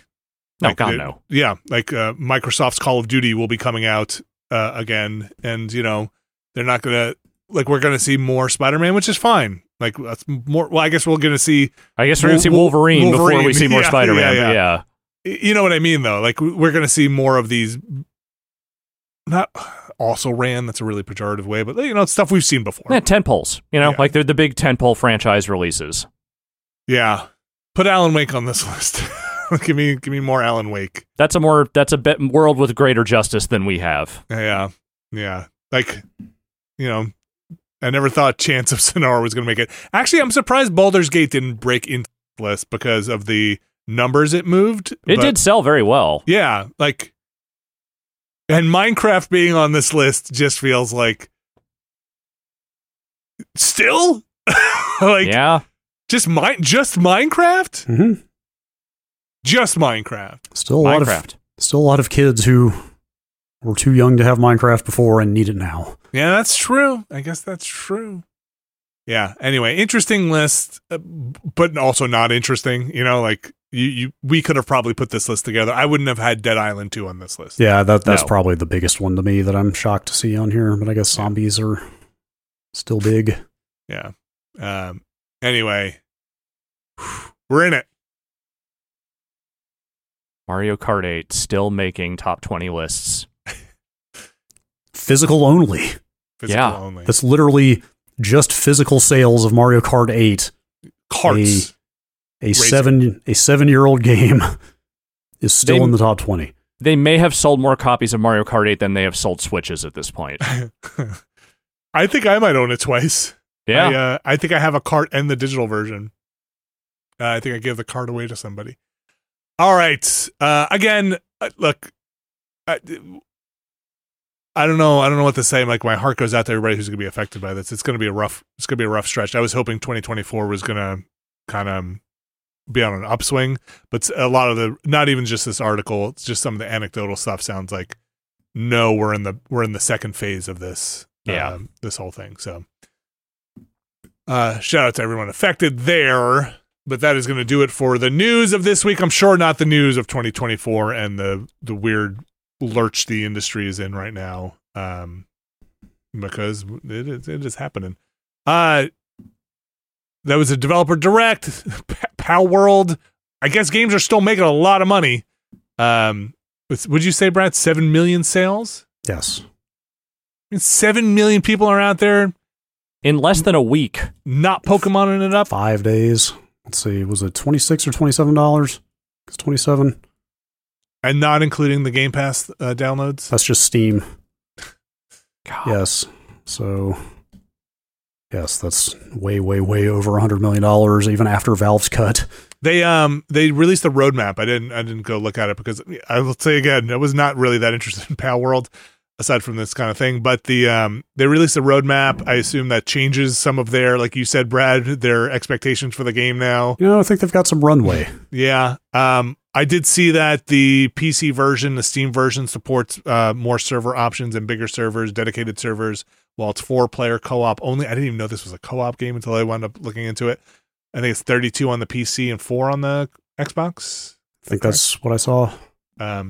Anyways, interested in that. That's going to do it for the podcast news. Any emails out there, Brad? Do a couple quick ones here. Sure. Give me with a quick one. Ask me anything about water heaters. I'm all jazzed up about it. They haven't had time to send in emails about that yet, Vinny. You guys, just ask me anything. Here's an email from Joshua. Just a quick little tidbit regarding Tomb Mold, the metal band discussed briefly on the last podcast. Mm-hmm. You joked that Tomb Mold is a good name for a JRPG item. You're not far off. They're named after a key item in Bloodborne. Oh, that's pretty good. Just like you guys would find that fun. Band names after modern video games makes me feel very old. P.S. I know their guitarist, and at one point he was also in a band called Outer Heaven. Okay, that makes me feel about the right what age. We're doing here. Yeah.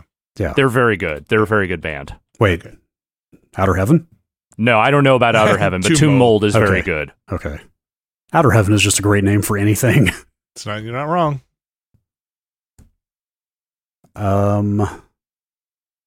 Shall we do another one? Yeah, I'll do another one. Let's do one more. I'm trying to wipe the taste of a rotten 2024 out of my mouth. Well, then I won't read this email about the Alex Jones game on Steam. All right, cool. That's okay with me. That's okay. I've seen it pop up. I've even watched a trailer for it. I didn't know what it was, but I'm aware. All right. Here's an email signed Alpha Rookie. Okay. This is a good one to go out on. Since you're in the thick of Twin Peaks Season 2, I felt like letting you know about the Twin Peaks bed and breakfast experience in Idlewild, California. Ooh. Okay. There's a bud and breakfast. Yes, like, bud. Like smoking weed. Yes. Okay. Yes.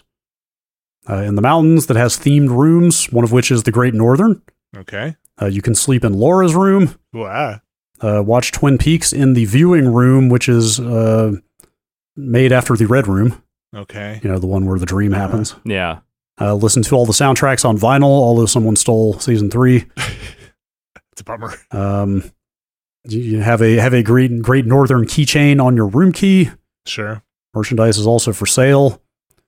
I'm guessing this is a reference we haven't gotten to yet, unless I've forgotten something. There's also an arcade called the Devil's Dungeon. I don't know what that is. But it was just 4 old pinball machines, darts, and a Wii hooked up to a big screen. Love it. It's what Cooper would have wanted. We stayed twice. It was trippy but fun to revel in all the little touches. Wood logs with painted characters like Cooper staring at a llama. Owl statues. Bang Bang Bar neon lights. Okay. Just Google image search the Hicksville Pines, the Great Northern, to get an idea. You'll enjoy it. I'm sure it's all officially sanctioned. They even gave a little weed sample in a container with the log lady on it and a quote I don't remember. Weed sample. That's fun. What a world. What a fabulous world. This is multifaceted. Also gotten multiple, at least a couple of emails about Twin Peaks: The Return, which I kind of skimmed before I was like, you know what? The less I know about this, the better. Okay. For now. Our people do, yeah, don't spoil. Don't send in emails with spoilers. No, it was nothing super specific, but it was still specific. And I mean, it was not plot details, but it was still enough. Okay. Like I know so little about what the hell that thing's going to be. Same here. I want to go in fresh. Yeah, I'm trying to keep you guys as in the dark about that stuff as possible. I want to be an innocent little baby going into that. Mm-hmm. Speaking of the Watchcast, we are in it. And if you've been keeping up, we've got 3 episodes going up on Monday, or one episode of the Watchcast covering 3 episodes of Twin Peaks Season 2. Heads up. They're garbage episodes. Yeah. But I have a fun time talking about them with you guys and watching them. And we are closing in on the end of season 2. Yes. If you haven't caught up yet. It's in sight. Yes. I can see it at the end of the list of episodes now. We're getting there. You can hear us kind of ragging on these episodes on Monday. Not a lot of kind words for them. I'm hoping to see where things turn around. That's over on the Watchcast end of things. We got Never Been a Better Podcast up currently. I think we went up last week. If you want to hear about all the things you shouldn't eat, even for a large amount of money. Brad, is there anything you wouldn't eat for unlimited money for the rest of your life? Wait, what does unlimited money mean? It means like you basically blank your credit card with you don't even pay in it, just money forever. Won't kill you. That won't kill you. Can I pay my mortgage? Like, does it have the literal credit card? You don't even have a mortgage anymore, man. This thought experiment is very important to define the parameters. Just imagine, basically, you have an unlimited credit card to like Jeff Bezos's account, right? Just unlimited money, more money than you could ever spend in a lifetime, and it won't kill you. And the eating the thing won't kill you, but it doesn't have to be considered food. No. Oh, man. Definitely not. I don't want to bring. Here's how we explain this to him without actually saying what it is. Dan came up with this. Oh, there's a specific answer here, or there's a specific proposal. There was a specific proposal, and I don't want to bring the Never Been a Better Podcast trash into here. Anything but a modest proposal, let me tell you. Huh. Interesting. Yeah. It's, again, Dan. Tempting to say no, but now I want to know what it is. Well, it's Dan. It's Dan. I'll tell you offline. All right. For those who don't want to know, look, you can find out pretty easily. You can guess, or you can listen to Never Been a Better Podcast, which is... And you should. My answer is there is nothing I wouldn't eat unless Dan came up with it. That's fair. Okay, that's fair. What if it's Dan? No, I would eat Dan. Okay, good. Unlimited how much? Money. Unlimited. How much of Dan? Yes. Gotta clean the plate. Unlimited Dan. Yeah. The whole plate. Everything. Go check that out along with Stem to Stern. Watchcast. Gross. Watchcast Ramblecast, all the fun casts that are up there. We're going to have a patron's choice coming up. I should check the poll, but last time I looked, seemed like, Alex, you were going to be drumming on this Friday. Oh, am I? That's what it seemed like. We can check it right now. I'm pulling it up as we speak. I've got it here. Rock Band still profoundly in the lead. Okay. All right. Good choices. Good voting happening there. So you can tune in for that on Friday. You can go vote. I think that poll closes Thursday, right, Brad? Is that right? Yes. Thursday? Yeah, okay. So go check that out. Patreon.com/Nextlander, where you can find all of those things. You can also support us over there. Can't do it without you there. So find a tier that is right for you, starting at $5 going up. Hey, maybe I'll put a video up there on one of the tiers. We do have that bonus content tier in the $10 range of me showing you what an anode rod is for your water heater. No promises, but show me your rod, Vinny. No. Show me your rod. That's going to be a higher tier. Show me your rod. It's a higher tier. There is one tier there, the Mysterious Benefactors tier, that gets their names read on this here show. And I'm going to read those names for you right now. Starting with Sean Miller, Ryan, NVIDIA Hob, Waterman, RRE, Infelistus Rips, Kelly F, Brian Lucier, Skywarp, John Hubbard, Evan Cook, Mark Wilhelm, Jerry Lee, Deidre Does Dawntrail, Gary Pejke, Robert Fisher, Bunny Fiend, Comma, The, Peter Reardon, Jad Rita, Statics, Fantasticasm89, Andrew Jackson, Mega Crane, Raz Grizz II, Brian Murphy, Randy Duax, Andrew Tiebkin, Alex Wu, It's Me JP, Matt Clements Jr., Edward Chick, Andrew Slosky, Steve Lynn, Matthew Herrig, David Campos, and Tyler Treese. Thank you all very much for supporting us and not having to eat anything that Dan comes up with just to pay health insurance. We do live. I'd rather just die. I'll just die. That's fine. I don't need to live if that's what I have to do to live. Like the state where this whole post-capitalism thing's getting real weird, okay? Yeah, like, I know, but I'm really hoping we don't cross that fucking Rubicon is all I'm saying. Thanks, everybody, for supporting us again. Like I said, we're going to have the Patron's Choice on Friday. This Thursday at noon Eastern, Alex and I are going to be taking a look at. Brad, are you coming in for that one on noon? That's an early one for you. Yeah, not that one. We're going to be checking out. I've got to do that career day thing, so we're going to be streaming early on Thursday. We're going to look at Infinite Wealth, and Alex is going to explain the entire backstory of the Like a Dragon series and Yakuza games. I will do my best. Oh, so it'll be like a 6-hour stream. Yeah, no, I do have to leave. I do have to go tell the young kids about why they should get into the video game industry in 2024. Yeah, I will say I might run a stream by myself in the afternoon, though. Ooh. Later in Pacific time. Yeah, we should mention that we're kind of experimenting with different stream formats, trying to see more solo stuff, longer streams, shorter streams, different streams. So if the calendar is a little up in the air, we're looking at some things and changing some things around. So check them out. Keep an eye. Format, lineup. We're kind of taking a look at everything. Yeah, bookmark that page, if you will. Thanks again to everybody for joining us. Thank you, Alex Navarro. Thank you. Thank you, Brad Shoemaker. Mm-hmm. And we'll be back next week.